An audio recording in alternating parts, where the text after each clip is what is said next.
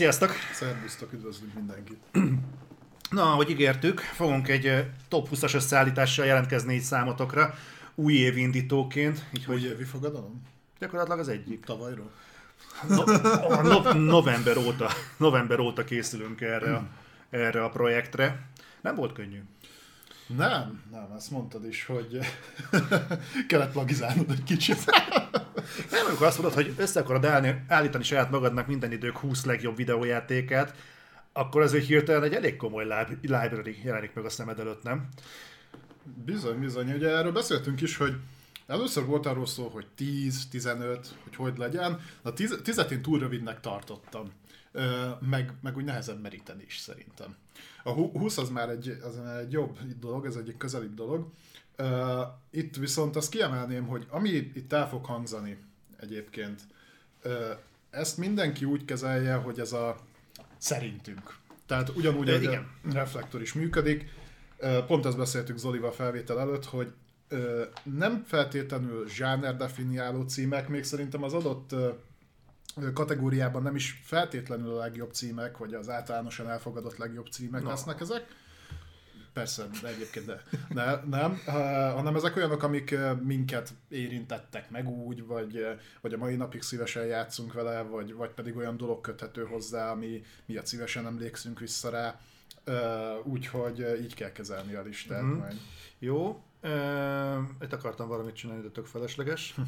nem, működni fog, nem csak akarom kapcsolni itt közben a, az autofókusz. Autofókusz? Aha. És akkor így már mindjárt, mindjárt fasza lesz. Jó, egyébként meg a mostani toplistának az egyik a születése mögött volt egy olyan vonulat is, hogy nyilván a reflektornak a tónusa az hajlamos elmenni kicsit negatívba, Mi? Hébe-hóba. Úgyhogy És akartunk mindenképp egy olyan kontentet csinálni, ami viszont nettó pozitív, és csak pozitív élményeink kötődnek hozzá, ami meglepett volna, hogyha neked nem. De, mindenki, de, de úgy gondoltam, hogy ha már úgyis beszélünk videójátékokról, és van egy markáns véleményünk arról, hogy merre tart az ipar, meg ilyesmi, hogy legyen egy, egy kapaszkodó, hogy mi alapján mondjuk ezt, hogy mik voltak azok a dolgok, amik minket nem elrettentettek, nem elrettentettek ettől a területtől, hanem amik ide vezettek. Hát megszerettették velük. Igen. Úgyhogy talán úgy is lehetne fogalmazni, ezek azok a játékok, amiket bátran merünk ajánlani azoknak, akik, akik most próbálnának belehuppanni ebbe a területbe. Bátran merem ajánlani, én annyit hozzátennék, hogy tudtam. Miért el kell egy ellenpólus? Tehát, hogy én azért azt látom. Igyekeztem én is úgy összeválogatni a címeket, hogy mai napig élvezhető játékokról beszéljünk, Mhm.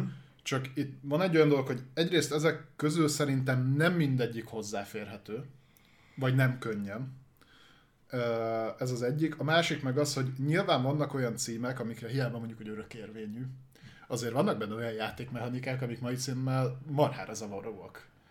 És, és azt hiszem abban meg is egyeztünk, hogy ö, abban az esetben, hogyha a játékból elérhető modernizált változat, remaster, újrakiadás, remake, HD edition, stb., akkor, ö, akkor arra gondolunk. Ez szerintem majd, ha lesz olyan játék, akkor ezt meg is fogjuk említeni. Lesz ilyen. Ö, meg egyébként jó szokás szerint majd látni fogjátok, már poénkodtunk többször a reflektorba, hogy ami nekem tetszik cím, meg amit én szeretek, az általában csődbe viszi a stúdiót. Na, ilyenből lesz bőven.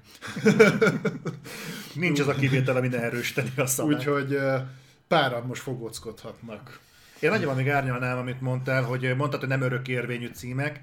Én viszont most bátrabban fogalmaznék. Én úgy gondolom, hogy mire a top 10-ig eljutunk, de mondjuk még inkább a top 5-ig, ott már azért olyan játékok lesznek, amik szerintem bőven túl fogják élni a maguk generációját, és olyan játékokról lesz ott már szó, legalábbis az én listám szerint, mm-hmm. amiket szerintem ezekre emlékezni fogunk 15 év múlva is. Tehát annyi idő után, amit mondjuk egy átlag játékos, akit mondjuk érdekel ez a terület, vagy kirotálódik innen, vagy benne marad, de mindenképpen ezek, ezek maradandó címek és maradandó élmények. Abszolút, abszolút. És egyébként lesz pár meglepetés, tehát hogy én, én most láttam Zolinak először a listáját, és hát az hagyjány vannak benne olyan címek, amikre én nem is gondoltam, de hogy igen, előkelő helyen is vannak olyan címek, amikre aztán meg abszolút nem gondoltam, hogy az ott lesz.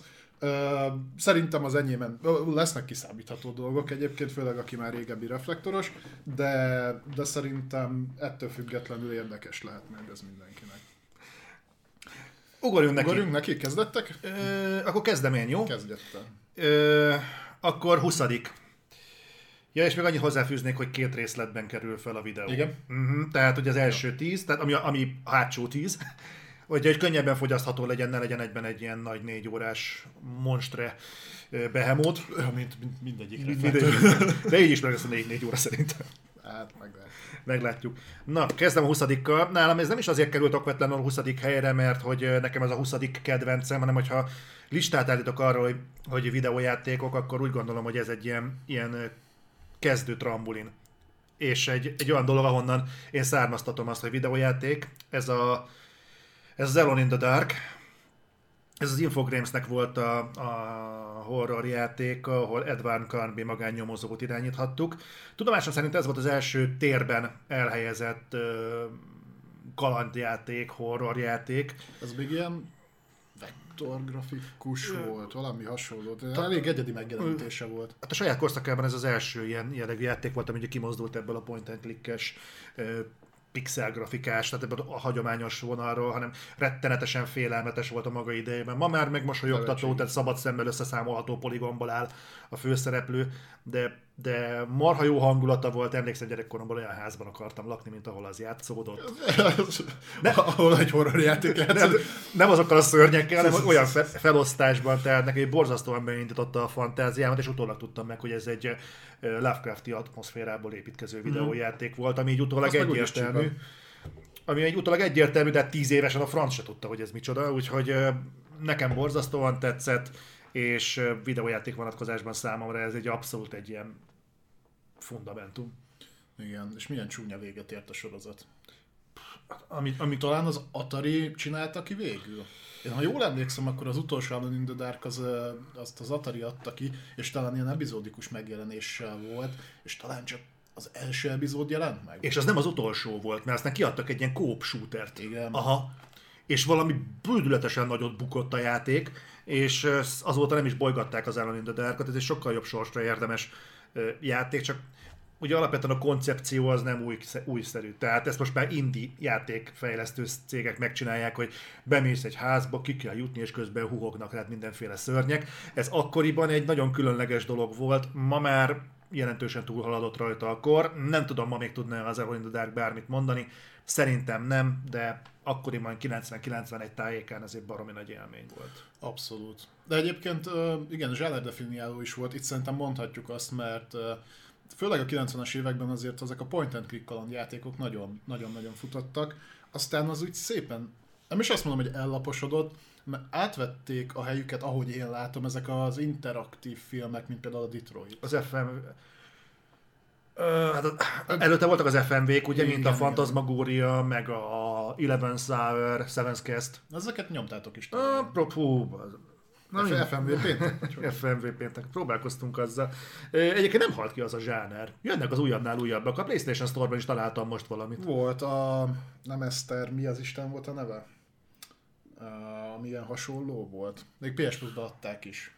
Erika. Tudom, Erika. Na, az is volt, de most valami újat is láttam, pont tegnap nézegettük a ps t Na mindegy, úgyhogy nálam a, a 20. abszolút az Alone in the Dark. Nálad? Kezdjük, kezdjük az 20. játékommal, ami, amit egy abszolút kettőségi jellemez, és a bevezetőben ezért is beszéltem ö, arról, hogy nem feltétlenül csak pozitív szájízzel kerültek ide be a játékok, nyilván többnyire azzal. Ezt a játékot az abszolút kettősség jellemzi, aki szokott feljárni Discordra, szerintem látta is, hogy nem kevés időt töltök ezzel a játékkal, sajnálatos módon. Ez a Riot Games mobile a League of Legends, ami amellett, hogy szerintem hát nyilván, nyilván piaci visszajelzések alapján is látszik, hogy a MOBA zsánert, ami ugye a Defense of the Ancients ig vezethető vissza, vagy igazából onnan eredet, eredezthető, ami egy Warcraft 3 mod volt, mm. és azzal is játszottam, de hát annak iszonyat sok gyermekbetegsége volt, mod volt. Uh, ugye utána a, Riotnál megcsinálták a League of Legends-et, meg ugye később a Valve- Valve-nél a Dota 2-t, meg még jó pár megjelent, de azok mind ki is buktak, kb. ez a kettő van piacon. Na ez a játék nálam az, ami iszonyatosan beszippantott, gyakorlatilag a beta óta játszok vele, Ö, iszonyatosan imádom, mert szerintem a gameplay pozitív értelemben addiktív, tehát játszatja magát, főleg, hogyha ö, barátokkal játszotok, akkor, akkor iszonyatosan nagy élmény. Emellett szerintem a top 3 legtoxikusabb játék között benne van. Hát és meg kilépsz egy kicsit a játékból, nem? Egy már közösségről Abszolút, beszélünk. igen. De egyébként nyilván a játék is olyan, hogy ezt így magával vonzza. Tehát kompetitív, itt gyakorlatilag csak ugye PvP-ről beszélhetünk, kompetitív játékmódról, az azért úgy kihozza az emberből a nem éppen a legjobb dolgokat, de az, az nem vehető el tőle, hogy nem véletlenül tartott, ahol most, hozzájárult szerintem a, az e-sportnak az elfogadottságához is, hogy egyre jobban elfogadják, mert a Riot azért elég sok pénzt tölt abba, hogy a különböző ligákat ö, létrehozza, hogy a franchise-osítást megcsinálja, tehát ez, ez mindenképpen, illetve a support, ami mögötte van, az valami egyedülálló. Pont erről beszélgettem az egyik adminunkkal, hogy én, én soha bottal nem piszkálnám meg a League of Legends-et, az biztos.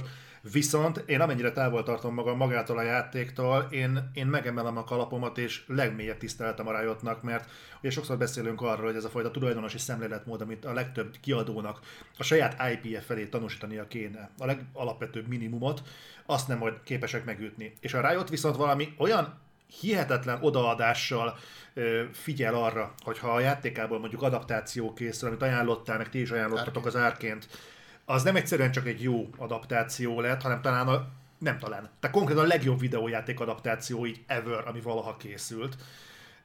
A League of Legends-nek a megnyitói, magát a, ezeket a mm, meccseket nem szoktam nézni a versenyeket, de a megnyitókat visszanézem. Meg szerveztettek is vetítést. Volt, igen, és nem akarok előre menni, majd még valószínűleg lesz, de, de ezt amikor így látom, tudod, hogy valaki ennyire szereti a közösséget, szereti a játékát, nyilván jól megfontolt gazdasági érdekből, Abszolút. de ez ott lehetne másnál is, még sincsen. De náluk ott van, és tudod, az az, amikor hogy leülök, így nézem, hogy ez az, ami annak is mond valamit, aki aki tök hülye a League of Legendshez, vagy mint én, nem érdekli alapvetően a League of Legends, de ott vagy és azt mondta, hogy ez igazából kicsit nekem is szól. És megértem, abszolút megértem, hogy igen, igen, és én, bízom benne, hogy egyébként ezt majd tovább is tudják vinni. Nagyon jó kezdeményezések indultak el, hogy bővítsék a világot, tehát hogy a Riot Games ne azért legyen Games, mert van egy játékuk. Uh, nyilván azóta ők is adtak ki többet, illetve ami nagyon jó kezdeményezés, amit elkezdtek, ez a Riot Forge, amikor kisebb fejlesztőknek adnak arra lehetőséget, hogy a, a League of Legends világában gyártsanak tartalmat, tehát játékokat adjanak ki, ebből már jelent is meg egyébként játék nem is olyan régen, ami egyébként kifejezetten jól is sikerült. Úgyhogy ez is, ez is pozitív dolgokat vetít előre. Milyen King? Ruined King. Ruined King. Ruined King, igen. igen. Úgyhogy én, én nagyon próbálok pozitívan tekinteni az egészre. Nyilván nálam is egyébként az Arkane az egy szuper dolog volt, tehát én ezt nagyon szerettem. Akkor, és, és érdekes, hogy ez egyébként az úgy is meg tudott maradni, hogy nagyon sokan az alapanyagot nem ismerték. Uh-huh. Sőt, én szoktam is mondani, hogy attól, mert látod az árkét, ne akarjál League of legends valószínűleg el fogja rontani az élményt. A top 20 de, de egyébként maga a világ, ami mögötte van a karakterek, és ugye már tudjuk, hogy több fajta sorozat is fog készülni, azon kívül, hogy az árként is folytatják. Uh, úgyhogy, úgyhogy én, én nagyon nagyon-nagyon pozitívan tekintek erre. Szeretem a League of Legends-et, utálom a League of Legends-et, játszottam vele rengeteget, és valószínűleg még fogok is. Úgyhogy remélem még sokáig támogatják. Egyébként egyedülálló módon most már 12 éve fut a League of Legends. Igen. Hát 2009-ben jött ki a beta, ha jól emlékszem. Kevés olyan játékról tudok, akár online szintérben, amit ilyen sokáig támogattak. Az MMO-kon kívül mondjuk. A Star Citizen. Idén Csak lesz. az meg nincs kész. Jövőre lesz tíz év, hogy fut. Gonosz vagyok. Nem akarom elterelni a dolgot. Jó, ö, nem, látom, nem látom a listádon a Star Citizen. Oka van. Spoiler. Jó. 19. nálam. Ez, ö, ahogyan az Alone in the Dark nekem egy belépő volt a videójátékok világába, az első markáns belépő, úgy nekem ez a játék volt a belépőm a multiplayer világba, ez pedig az Unreal Tournament. Az a baj, hogy szerintem ezzel nem nagyon, nem sokan vannak, akik tudják, hogy ez mit jelentett annak idején, mert most már ezen is lényegesen túlhaladt a kor, sok szempontból, és mégis vannak olyan megoldásai az Unreal Tournamentnek, ami miatt nekem máig befészkelődött az agyamba. Pont kezdéskor miatt kezdtük volna ezt a felvételt, mutattam neked azt a mappot. Ami egy ilyen, egy ilyen orbitális pályán keringő pálya, ami gyakorlatilag saját maga megtükrözve. Egy torony az egyik végén, egy torony a másikon, közben meg egy ilyen Híd. jobbról-balról ösvény, igen, és ennyi az egész, de mégis hatalmasakat lövöldöztünk, és baromi jókat szórakoztunk rajta, és én, én nem tudom, te játszottál vele. Ah, persze, ho, iskolai lampartik. Tehát én, én próbálok magamba egyébként egy olyan, olyat magamba szugerálni, hogy nem pusztán a nosztalgia mondatja velem, hogy az egy jó játék volt, hanem tényleg tudott valami olyat, ami nem azt mondom, hogy a maiak nem tudnak, mert nyilván máshogy, de ezek nem rosszabb játékok, mint ami az akkor volt, de mégis az Unreal Tournament az egy, az egy jelenség volt a maga idejében. Ilyen jelenség szintű multiplayer nem nagyon van mostanában, nagyon jó Akkor multiplayer játék voltak. volt. Volt az UT, meg a Quake 3. Az aréna, ugye? Igen, igen. Hm. Gyakorlatilag lehet igazából, hogy ez hiányzik, hogy legyenek ennyire ilyen markáns dolgok, ami az ember itt tud lelkesedni, hogy ú, basszus, hogy menjünk útézni, az mennyire fasza volt. És tényleg ez a fajta igazodás egy játékhoz, amit mondjuk az Unreal Tournament tudott képviselni a maga idejében 2004 talán, vagy valahogy így. Nem, a, Vagy nem, jóval előbb. Jóval. A, persze. Az, volt olyan, hogy UT 2004, de az eredeti Unreal Tournament az szerintem 90-es évek vele, vége 2000-es tényleg az, eleje fú, basszus, akkor még régebbi, mint gondoltam. Ugye volt az a, kurva. a sima Unreal, volt a Tournament, utána volt Unreal 2, UT 2003 2004, ö, meg talán még UT3 volt, tudom, mert azzal demozták a, az Unreal Engine 3-at. Az végül is megjelent. Az UT3 az megjelent. Az volt talán szerintem az utolsó Unreal Tournament, ami még megjelent. Aha. Utána én már nem emlékszem, mert utána ugye átvették az engine, csinálták belőle a Gears of War-t, és utána a Gears vitte ilyen zászlós hajóként gyakorlatilag az Unreal Engine. A Gears Tournament. Mert ugye az eredeti gears a, ők csinálták. Az Epic. Az Epic csinálta. Úgyhogy nálam ez egy ilyen, nagyon nem érdemes egyébként róla sok mindent mondani, tehát hogyha mondjuk van rá lehetőségetek, akkor huppanjatok bele. Én mondom, hogy már kicsit azt is elfelejtettem, hogy mikor volt, azért hittem, hogy 2004, de akkor ezt a másik ö, tornament megjelenéssel kevertem. Egy kifejezetten jó hangulatú, jó atmoszférájú multiplayer játék, a maga mai szemmel nézve hiányosságaival, de nem vagyok benne biztos, hogy egy, ha ma rendeznének egy lampartot, akkor azt nem vinné el a hátán. Jó példa erre. Utolsó ö, OV tábor, ahol elég sokat útéztünk. Hozzáteszem a retro sarokba. Az futott meg a COD 2. A Kod 2 emlékszed, ott volt úti? Volt UT. Basszus, Bizony, toltuk neki az útét, az eredeti Unreal Tournamentet, és még mindig nagyon szórakoztató volt. Egyébként lehet, hogy benne van az is, hogy szerintem ezek az aréna shooterek úgy cakumpakli kikoptak. Tehát, hogy nem igazán tudsz olyan AAA FPS-t mondani szerintem a mai napig, ami, ami hasonlóan működött, mint a Quake 3 Arena vagy az UT. Uh-huh. Ö, nyilván elmentek más irányba, tehát megjelentek a taktikai shooterek, a, a Csével, ugye azt vitte tovább például a Rainbow Six, meg a, most a Valorant, meg ilyenek, és másrésztről meg a multiplayer shooterek elmentek ebbe a kodos irányba, ami már minden, csak nem arena shooter. Ö, A Quake az megmaradt, csak ez a... Hát az a Quake Tournaments, vagy Valami. Champions. Quake Champions, Quake, Quake Champions. Champions. De az sem kép, tehát azért annó tényleg volt az UT meg a Quake Igen. és az úgy, az úgy ment. Most már szerintem egyébként a Quake Champions nem annyira népszerű. Szerintem is egy nincs valami. Nekem így mindig emlékeztetnem kell magam, hogy az van. De egyébként játszanak vele, csak nekem van egy olyan sanda gyanúm, hogy az a játékos bázis az oka annak, hogy nem nagyon foglalkoznak a quake sokkal behatóbban. Aztán persze mi volt előbb a tyúk vagy a tojás, tehát hogyha mondjuk kitennék reflektorfénybe, lehet, hogy megjelennének a Quake Aj, ez teljesen frajdi elszólás volt, elnézést. Hát a Quake 4 volt az utolsó szám, számozott epizód, ami megjelent, meg talán volt még a valami múlt is kiegi a Territory Wars, vagy valami ilyesmi. Quake Wars Territory. Azaz, az volt. Ö, De ennyi, ennyi utána elment az itt szoftver is más irányba. A Doomot tovább vitték, de ugye az is sokat módosult azért a, az eredetihez képest. Vagy inkább úgy mondom, hogy visszatért, ott a Doom 3 volt, ami elindult egy kicsit más irányba. Érdekes módon a Quake-nél meg, ugye még az Arena az, ö, az ilyen shooter volt, ez a multi-shooter, addig ugye a Quake 4 az ö, ö, story alapú volt.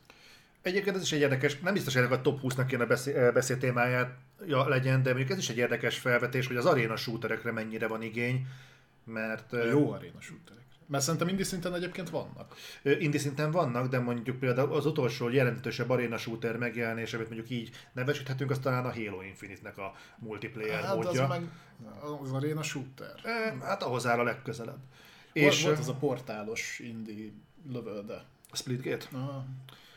Hát az, az, az, szerintem jobb volt egyébként, mint a Halo Infinite-nek a multia, de legalábbis frissebb. De ezek is azt mutatják, hogy ha megnézed például a Stream, a Stream, Steam chartot, azért ott egyenletesen folyamatosan csökkenő tendenciát mutat mind a két játék. A Halo Infinite mindenféleképpen. Tehát nem tudom egyébként, hogy ebbe a közegben mondjuk, ha bedobnának majd egy Unreal Tournamentet, vagy egy ö, Quake 3 Arena 2-t, most csak hogy számozzak folyamatosan, tehát ö, hogy ez mondjuk meg tudna-e kapaszkodni. Na mesélj, uram! A 19. helyen nálam egy olyan cím van, amit szerintem viszonylag kevesen ismertek. Régen létezett egy kiadó, SSI néven futott, uh-huh. Strategic Simulation Inc., azt, azt hiszem ez volt a nevük. Stratégiai játékot csináltak? Stratégiai játékokat csináltak, gyakorlatilag a 80-as évek végétől. Legtöbb esetben ilyen háborús stratégiai szimulációkat, de itt, itt konkrétan ne sima RTS-ekre gondoljatok, hanem, hanem azért ezeknél jóval komplexekbe. Ebből az egyik cím, ami nekem nagy kedvencem a mai napig, az a Panzer General 2, uh-huh. ami, ami úgy nézett ki, hogy szintén egy háborús stratégiai játék volt, hexagonális volt a, a, a pálya, tehát hexagonokra volt bontva, különböző, azt hiszem 8 vagy 9 féle egységtípusod volt, tehát a, tudom, az artilleri, volt bombázó, vadászgép, tank, könnyű tank, nehéz tank, stb. Ezekre voltak felosztva.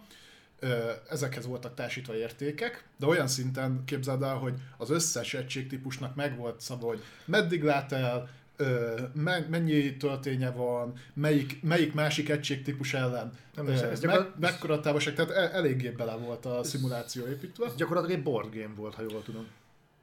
Mm, talán ahhoz volt közelebb. Mm. Tehát rengeteg-rengeteg fajta variáció volt, és akkor ehhez jött még az, hogy a terrain type, tehát ahol közlekedtél, az meg valami 13. Tehát egy hexagon 13 féle értéket lehetett. Lehetett völgy, kimosott folyó, lehetett város, és akkor ezek megint csak mod, modifikálták azt, hogy uh-huh. bizonyos egység, kire, hogy, mint tud lőni, milyen messziről, meg ilyesmi, tehát rengeteg-rengeteg féle tervezést igényelt a, a játék. Most nyilván Balázs ebből tíz évesen annyit fut, fogott fel, hogy fogom a nagy tankot, ide megyek, azt jól lelövöm, miért nem sikerült? Nyilván a hiányos angol tudás, vagy mi egymást, és egy pár éve szereztem be újra így Gogon keresztül a játékot, és akkor most már jobban tudom értékelni, de akkor is nagyon szerettem, iszonyatosan jó soundtrackje volt, tehát hogy ehhez a stratégiázáshoz, ehhez ilyen, ilyen nagyon pörgős, ilyen háborús zenét társítottak. Én, én azt nagyon csíptem és akkor nagyon egyszerű volt egyébként, mert talán két fajta pont volt, voltak ilyen victory, meg prestige pointok, amit el kellett foglalni. Nyilván a victory pointból megszerezted az összeset, akkor megnyerted a, uh-huh. a, az adott mapot, a prestige pointokból meg tudtál uh, újra lerakni egységeket, tehát plusz egységeket, de az egységek egyébként szintet léptek, XP-t kaptak, vihetted őket tovább, uh, tehát egy nagyon-nagyon összetett játék volt, uh, nagyon csíptem, és ami külön poén volt, hogy uh, ilyen alternatív történelmet is magában foglal, tehát végigjátszhattad a több Berlin ostromát, stb. stb. De a kampányokban, hogyha eljutottál bizonyos szintre, mit tudom én, jó példa erre a német kampány, akkor partra szárhattál Amerikában. Hm. És akkor onnan is tovább vihetted. Hm. Ö, volt hozzá külön pályaszerkesztő, tehát szerintem iszonyat sok pályát is gyártottak hozzá, így, ö, meg minden. Én nagyon-nagyon szerettem, ö, kevés ennyire összetett játék van, ha jól tudom, ö, Strategic Simulationing megszűnt. Ö, csődben, nem is azt, hogy csődbe mentek, felvásárolta őket a Ubisoft. Én nem már értem, jó. Felvásárolta őket azt hiszem 2003 táján a Ubisoft, és eldobta az összes címüket, és megszüntette őket gyakorlatilag, így név szerint se léteznek már. De miért uh, kell így felvásárolni? De miért veszik meg? Hogyha szétvedik nem, az olcsó volt biztos. De megveszel valamit csak azért A 2000-es évek elején egyébként voltak olyan fejlesztő csapatok, amiket így behúzott a Ubisoft, akik a csőd álltak, és nagyon jó játékokat csináltak, aztán a franchise-oknak egy részével kezdett valamit, egy részét meg nem. Majd erről is fogunk későbbiekben beszélni. úgyhogy csúnya véget értek. Ettől függetlenül ez egy szép pályafutás, mert talán 87-ben alakultak, és a 2000-es évek elejéig egyébként futottak nincs címekkel hozzáteszem. Tehát úgy, hogy mondjuk a Panzer General 2-ből 100 ezer darabot adtak ki első hmm. körben, és az el is fogyott rögtön. Ami akkor egy nagyon jó számnak számított. Így, bocsánat, így, ahogy meséled ezt a gameplayt, így igazából nem is videójátékot vagy boardgame-et látok magam előtt, hanem egy terepasztalt. Ez gyakorlatilag az volt. És basszus, egyszer voltunk valami, nem tudom milyen krimóba volt, hát ellenni, és uh, mögöttünk volt egy terepasztal, de Warhammer tematikát, ilyen lerombolt épület, nem tudom én mi, és, és, és, és sosem játszottam terepasztal, de valahogy pont ezt tudom elképzelni, hogy ha mozgatják a csapatokat, akkor ezek a szorzók hogyan működnek. És most, hogy mesélted, pont ezt láttam magam előtt csak Warhammer témában, de el tudom képzelni, ez ilyenkor kurva jó lehet. Ne, nekem kimaradt a Panzer General. Amennyire én tudom, nem tudom mennyire élvezhető mai, mai szemmel a Panzer General 2, egyébként, hogy tudom, Gogon megvásárolható ha valaki hasonlóval szeretne játszani, nézegettem, hogy mi az, ami hasonlít erre. Panzer Corps 2 néven fut egy játék, ami nagyjából ez. Uh-huh. Tehát hexagonális ugyanúgy egységeket mozgatsz, ugyan különböző szorzók vannak. Nem tudom, hogy kilépettem már a beta fázisból, mert elég régen láttam a játékot, de hogyha ki akarjátok próbálni, hogy ez milyen lehetett, akkor talán a mai, a, a mai megjelent játékok közül az áll hozzá legközelebb úgyhogy a, azzal tettek egy próbát. Ha jól tudom, ez egyébként indi fejlesztés. Nyilván ez nem igényel olyan nagy léptékeket, modernizálva van. Érdekes, hogy ezeket a nagyobb játékokat valahogy valamilyen formában az indi megpróbálja revitalizálni. Ugyanezt történt a Dungeon Keeperrel is, valami más néven, de az új életre kelt. Jó, azt hagyjuk, hogy milyen, de próbálkoztak egyébként. Ja, akkor nem az IE férjére gondolsz, hanem mondjuk nem. a Dungeons-re? Azt hiszem, az, abból aztán volt három rész. Igen. Úgyhogy ebből, ebből a szempontból is hálásak lehetünk az indinek. Legalább ezért mindegy, ki szoktuk fejteni a véleményünket az indikről. Jó, ö, robogok tovább, jó? Ö, 18. helyen nálam nem más szerepel, mint a Broken Sword 2. Ez benne volt egyébként a 90-es évek 30-as listájában, tehát ez nem egy nagy meglepetés, amit ö, azt raktam. Nálam a point and click kalandjátékoknak a, bocsánat, gyakorlatilag mondhatjuk azt, hogy ha jól látom, akkor igazából ez az egyetlen point and click kalandjáték a listámon. Hát meg az Alone in the Dark. Az nem point and click volt. Hát amennyire én emlékszem, ugyanúgy az inventory rendszer, meg minden úgy működik. Az invent, azt rendesen kurzott billettyűkkel kellett irány. Ah, az teljesen térben el volt. Ez volt az újítása. Ö, azt hiszem, az nem is térben volt az elindították, hanem ki volt feszítve valami, és úgy mozogtál, mintha térben lenni. Minden valami ilyesmi volt de nem oda akarta visszavenni. A Broken Sword az szerintem nekem azért jelent sokat, és itt viszont nem próbálom ámítani magamat úgy, mint az Unreal Tournament esetében. Én biztos vagy benne, hogy a Broken Sword 2 nálam jókor volt jó helyen, és pont abban az időszakban kapott el, amikor már pont annyira tudtam angolul, legalább a 10%-át értettem annak, ami ott elhangzik, és már pont azon a szinten tartottak a videójáték, hogy a hangokkal tök jó dolgokat tudtak csinálni. És emiatt például, hogyha mondjuk a mólón grasszáltál, akkor kurva jó. Máig a fülemben van, ahogy a víz mossa a mólónak a cölöpjeit, és akkor ez kurva jól hangzott, meg mindenféle hülyeséget lehetett csinálni kicsit könnyed volt, kicsit komor, meg sötét volt. A kettőnek ilyen tök jó arányát találták el, amit magánvéleménye, de szerintem se előtte, se utána egyetlen Broken sem sikerült. Ott valahogy minden rendben volt én aláírom, és ezt is tettem kicsit hátrébb, mert a játék a vége felé picit elfáradt, főleg amikor eljutunk erre a Tezcatlipoc kapcsán ebbe a mexikói, vagy azték, vagy valamilyen mm-hmm. ilyen térségbe.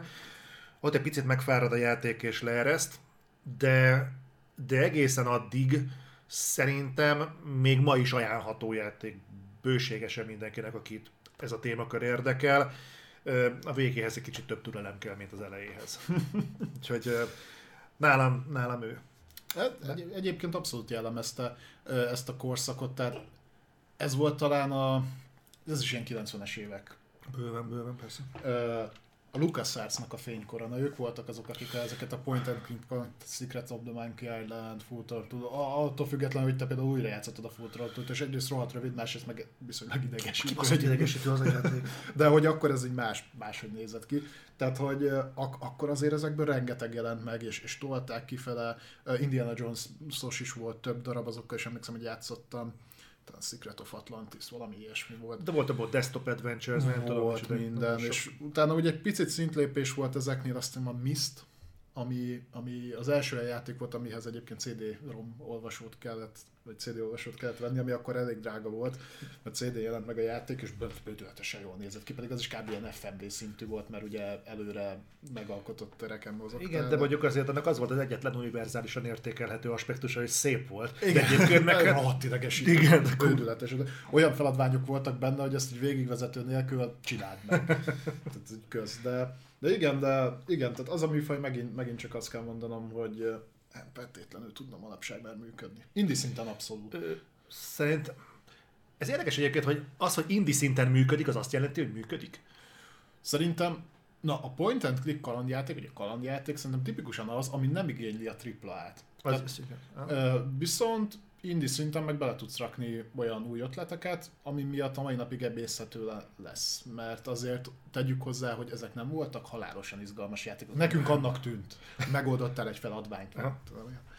De, de alapvetően ez, ez nem ilyen adrenalin löketi játékok voltak. Tehát, és ilyenekből kevés jelenik meg. Ilyen leülős, odafigyelős, történetorientált. Azok átvette a történetorientált játékoknak a szerepét szerintem a TPS. Abszolút. Tehát Érdekes, hogy tényleg a narratív játékok azok gyakorlatilag kivétel nélkül TPS-ek lettek.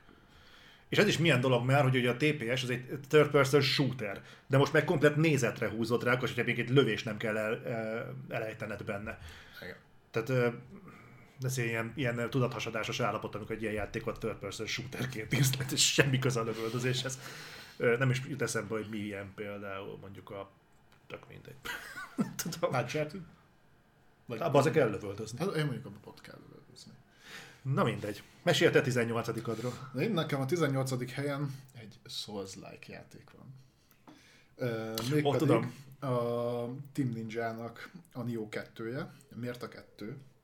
Egyrészt az első rész az nagyon-nagyon hányattatott sorsú volt, ez meg is játszik a játékon, mert vannak benne nagyon jó ötletek, de ott tudni kell, hogy ott csúszott a fejlesztés, mint a rettenet, tehát az én development hellbe volt, és nagyon-nagyon utolsó utáni döntés volt az, hogy Souls like csináltak belőle. Tehát az, hogy az a játék annyira játszható volt, mint amennyire az volt, az, az, az kb. csoda. És a Nioh 2-ben végre hozzá tudtak nyúlni azokhoz az elemekhez, amik az egyben idegesítő volt, hogy nem működött jól, vagy hozzá, tehát hozzátettek plusz dolgokat. Az, hogy ez teljes számozott második epizódnak tekinthető-e, ezt vitatnám, inkább ilyen Nio 1,5-nek mondanám, pont azok miatt a dolgok miatt, amiket belekerültek. Egyébként streameltük is ezt a játékot közösen. Sok szempontból elmarad a, a core Souls játékoktól, tehát például nincs benne nagy nyitott világ. Uh-huh. Ezek, ezek küldetés alapú rendszer, tehát kapsz egy mapot, kiválasztod a küldetést, ott mész, eléggé sokszor újra is dolgozzák ezeket, tehát nagyon sokszor visszafele játszod a mapot, vagy csak egy részét éred el, meg hasonló. Ez a gyengébbik része, viszont szerintem van benne egy olyan dolog, ami túl is lép a Souls játékokon, ez pedig a harcrendszer. Tehát az, hogy alapvetően három állást vehetsz föl minden fegyverhez. A három álláshoz, tehát van, amikor gyorsan tudsz ütni, az kevés staminát viszel, de kevesebbet is sebzel, van egy ilyen balansztét, van egy ne- nehéz, tehát amikor nagyokat mhm. ütsz, de gyorsan fogy a staminád. Ez minden egyes fegyverre külön meg van csinálva, plusz a, a stance tartoznak külön perkek, tehát amivel még jobban customizálhatod az, az egészet. Emellett belekerült a úgymond mágia, meg a ninjutsuk, tehát a, amikkel megint csak módosíthatod a karaktereket, illetve amit hozzáadtak még az első részhez képest, az a az is, hogy a gameplayen dobott egy kicsit ezek a burst counterök, amik úgy működnek, hogy általában vannak ezek a nagy démoni lények, mm. és a legtöbb csapás elől vagy ki tudsz térni, vagy le tudod védeni, de vannak ilyen, mikor így elkezdnek örjöngeni, ezt ilyen pirossal jelzi. Ezek általában olyan ö, ö, csapások, amikkel mondjuk nagy sebzést visz be. De úgy mutatja is, tehát szép pirosra vált a lény. A burst counter ilyenkor tudod alkalmazni, és egy elég nagy sebzést be tudsz vinni. Ö, viszont ez így pörgeti is a játékmenetet, mert ugye kikerülöd, elfutsz, vagy pedig bevállalod azt, hogy lehet, hogy bekapod a sebzést, vagy pedig ugye hamarabb ki tudod végezni az ellenfelet. Tehát uh-huh. ez is dinamikusabbá teszi az Aha. egészet. Amiben még előrelépés történt, az a történet, szerintem az első résznek a története elég katyvasz volt. A második részé gyakorlatilag a japán történelemre alapoz, kicsit azért nyilván átdolgozza. tehát ez a Hidejos is történet, de jobban, jobban, tehát jobban vezeti végig a játékos, tehát érthetőbb a történet. Nyilván nem amiatt játszott, de ott is előrelépés történt. A grafika az nagyjából megmaradt, de mondom, nálam a harcrendszer az mindent visz. Én nagyon kíváncsi leszek, hogy ez miért került lejjebb, mint egy másik. Mint az? De, mint az, igen. Annak de majd, a maga csak, majd, csak majd térjünk vissza rá, hogyha esetleg elfelejteném, akkor mindenképpen majd hivatkozzunk arra, hogy miért került az lejjebb. Igen. Mert így, hogy elmondod, azért ez egy, nem, nem, nem, is, nem is értem, hogy. Mondom, a harcrendszere kiemelkedő, nagyon sok mindenben gyengébb, mint Aha. a, mint a Souls játék, a core vagy, vagy akár némely Souls-like játék, de az biztos, hogy a harcrendszer az nagyon jól kidolgozott, szerintem a karakterfejlődés nagyon jól meg van oldva. Azzal lehet vitatkozni, hogy ugye a Souls játékokkal szemben itt a, a fegyvereknek a beszerzése az úgy működik, mint a Diabloznál. Mhm. Uh-huh. Magyarul így ütöd szét az ellenfeled, és hu- hullanak ki a sárga, piros, lila 82 ezer darab fegyver. Ö, Aztán ezt is integrálták a játékba, mert ezeket be lehet törni XP-ért, vagy fejleszteni a Kovácsnál, mert de ez is benne van. Ezt nem mindenki szereti ezt a részt, de viszonylag jól integrálták a játékmenetben. Emiatt is dinamikusabb, tehát arra bátorít, hogy egyébként több fajta ö, többfajta módon állj hozzá a játékhoz. Tehát, hogy most, most kipróbálom, hogy milyen varázslással. Akkor most beszereztem egy nagy baltát, akkor most átrakom a buildemet olyanra. Akkor, de azért nézzük meg, hogy mondjuk ezek a ninjutsu skillek milyenek, tehát a kunai, mit tudom én, ha mérgezel, vagy surikenek, meg vannak benne ilyen hatalmas nagy bombák, azok is tök fán. Úgyhogy igen, emellett elég nehéz. Hozzáteszem, az- hogy- az- az- az, az, az úgy látható. Pont addig jutottam vele egyébként, mint a Demon's Souls-ban. Aztán talán a második közellenségnél meghaltam. Azért, mert úgy kezdődik a játék egyébként, az is ilyen szózos szokás, hogy jó, kettő így berak, elmész így balra, ha mennél előre, ott le van zárva egy ajtó. Elmész balra, van, van egy, a tűz mellett van két közellenség, azt így lecsapkodod. És a temetőben és kulica. Be, bemész a temetőbe, azt látod, hogy teli van hullával, ezt ilyen kis akármi jelzi, és ott van egy ilyen kicseszett nagy szörny. Egyes szintű vagy, még nem érted a játékot, nem tudod, hogy működnek a mechanikák, és úgy odarakja. Egy ilyen nagy csatabárddal. És azt nem mondja a játék egyébként, hogy nem muszáj megölni. Tehát, hogy elmehetsz mellette, mert ha megölöd, akkor ki tudsz nyitni egy ilyen rövidítést, de egyébként tökre nem kell vele megküzdeni. Úgyhogy én is hogy álltam neki, neki álltam, és 40-szer meghaltam. Utána nyilván ez már könnyen ment többszöri végigjátszásra, de, de igen, ez is ilyen szózós mechanika. Furcsa, furcsa egyébként, mert én például a Souls játékoknál nem érzem azt a fajta ö, alázatot a tendenciával szemben, mint mondjuk a Riotnál, ahol ugyanúgy nem érdekel a játék, de valahogy úgy értékelem a mögötte lévő erőfeszítést, engem a Souls játékok nettó felidegesítenek. Kurva arra idegesítő, hogy ugyanúgy kíváncsi lennék a világra, mert úgy tetszik a design, tetszik a, ez az egész, meg úgy érdekelne mondjuk a történet, hogy legalább úgy nagyjából képbe legyen, de nekem nincs ezzel türelmem szórakozni, az meg, hogy, hogy kapsz egy, mit tudom én, egy fogpiszkálót, és nem mit csinálsz a csávóval, aki lángszóróval hadonászik. Csak így szórakozzál egy darabig. Na, nálam ez a fordítás a szószlák játékoknak elnézést. Na, de lássuk a 17. helyezettedet. Jó, itt most be fog jönni egy olyan, ami szerintem újdonság, legalábbis nem nagyon beszéltem még arról, hogy ez a játék nálam bárhol, bármilyen formában előfordulna a top listán. Ez egy új induló, ez pedig nem más, mint a Shadow of the Colossusnak a remake És azért a remake, mert hogy én emlékszem, hogy amikor a Shadow of the Colossus a maga idejében megjelent, ez egy PS2-es játék volt, Igen. akkor engem a címe az úgy tetszett, de maga a játék az nem láttam, hogy úgy különösebben úgy érdekes lenne. Úgy, úgy látszott, hogy úgy különleges, van benne valami, de ugyannyira nem érdekelt. És a remake húzták fel úgy, hogy tök, érdekes, tök érdekes, hogy ott úgy éreztem, hogy még a saját mezőnyéhez képest is egy kiemelkedő alkotásról beszélünk. Ugye ez a Bluepointnak a, a kezemunkáját dicséri. A felújítás. A felújítás. Team, Team Ico volt talán a... Igen, szerintem az Ico volt. Igen, az, mm, ők csinálták. Most nem tudom, az Ico az a... Az Ico volt az első címük, ami meg is Igen, jelent. de akkor az a saját nevükről. Szerintem az Team Ico. Az, igen. Később ők csinálták a, a mikor azt a nagy griffet kell abusgatni. A Last Guardian. Az Asgardian, ami három generációba telt, mire megjelent.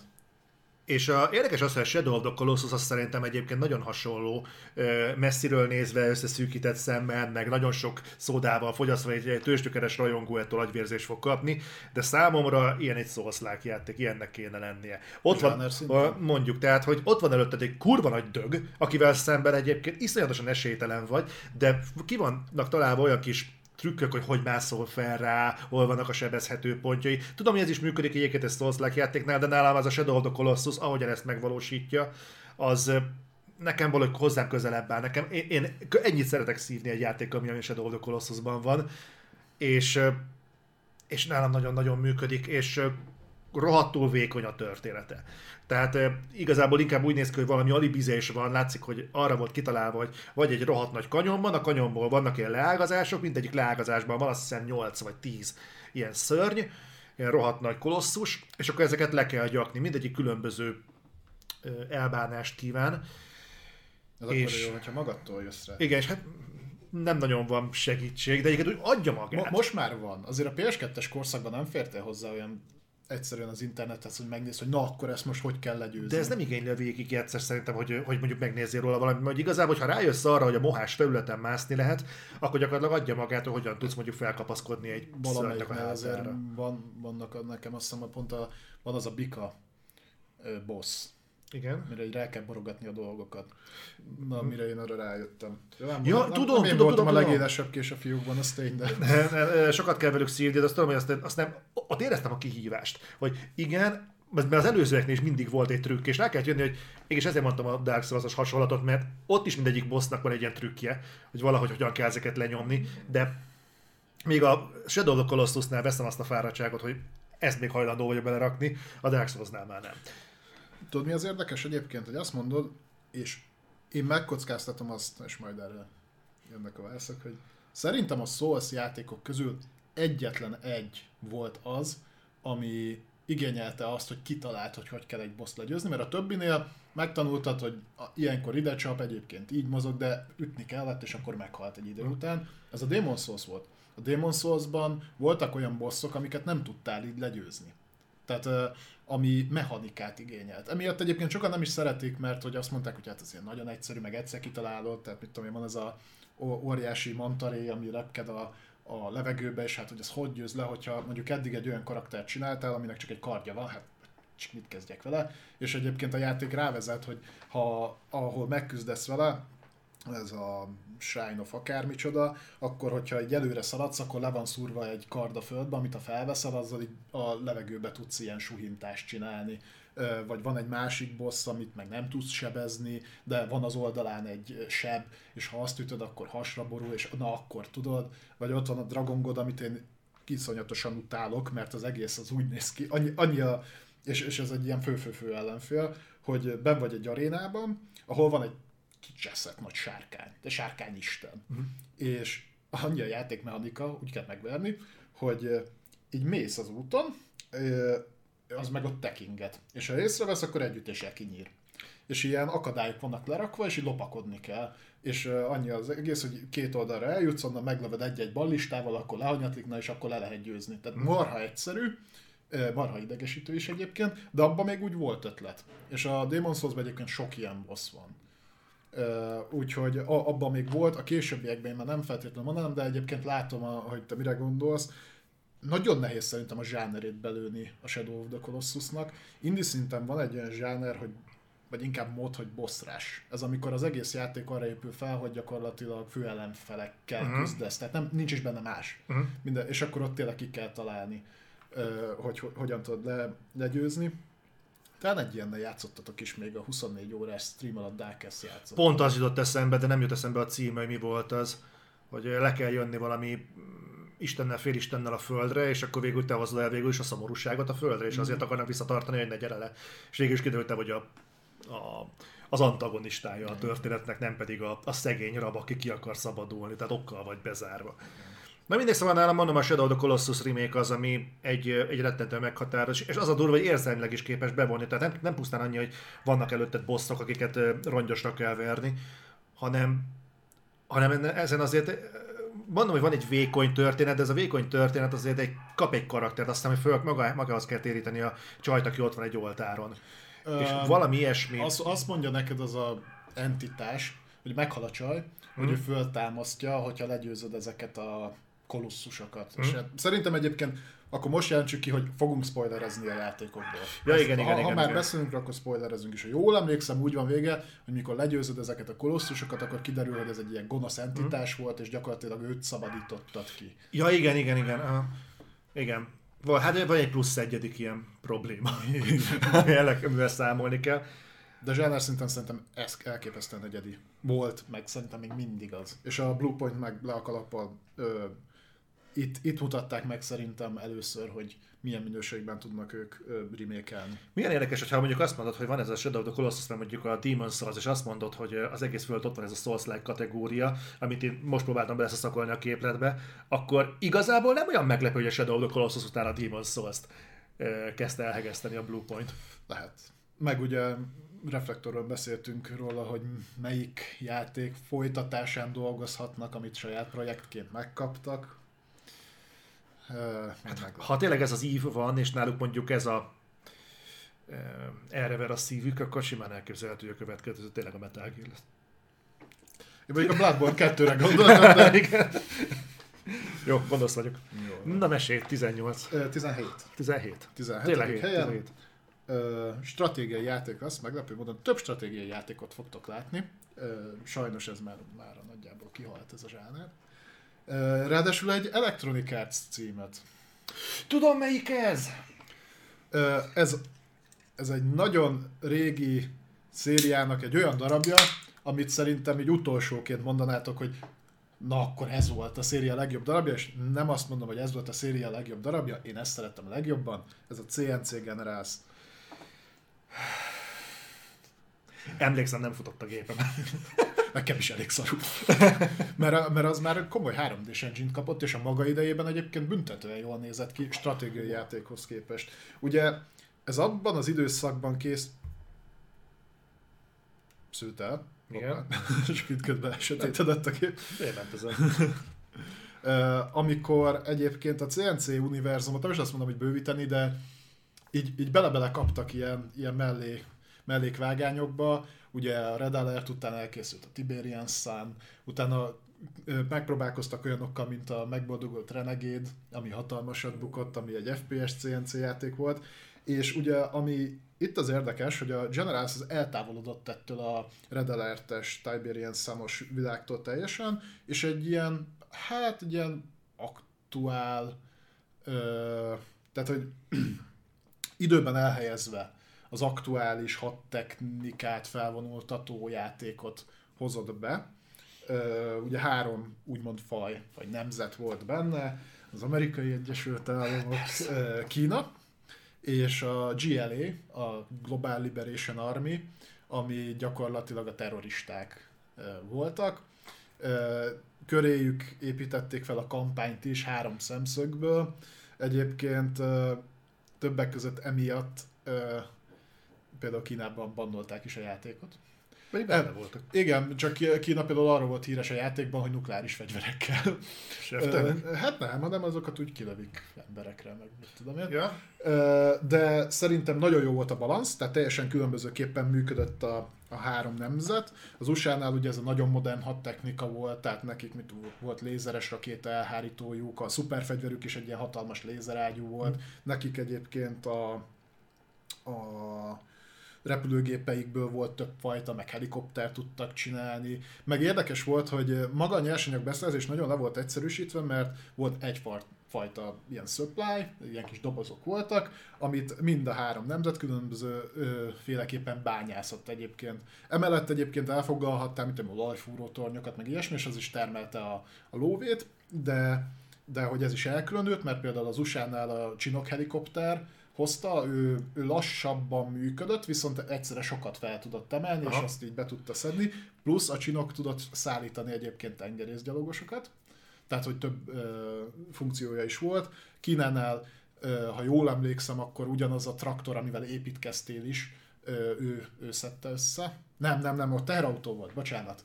teherautóval, és a GLN-nél egyébként meg rabszolgák voltak, aki egyszerre nagyon kevés nyersanyagot tudott összeszedni, viszont oda tudtál engedni, tudom, 40 darabot, és akkor folyamatosan hordták.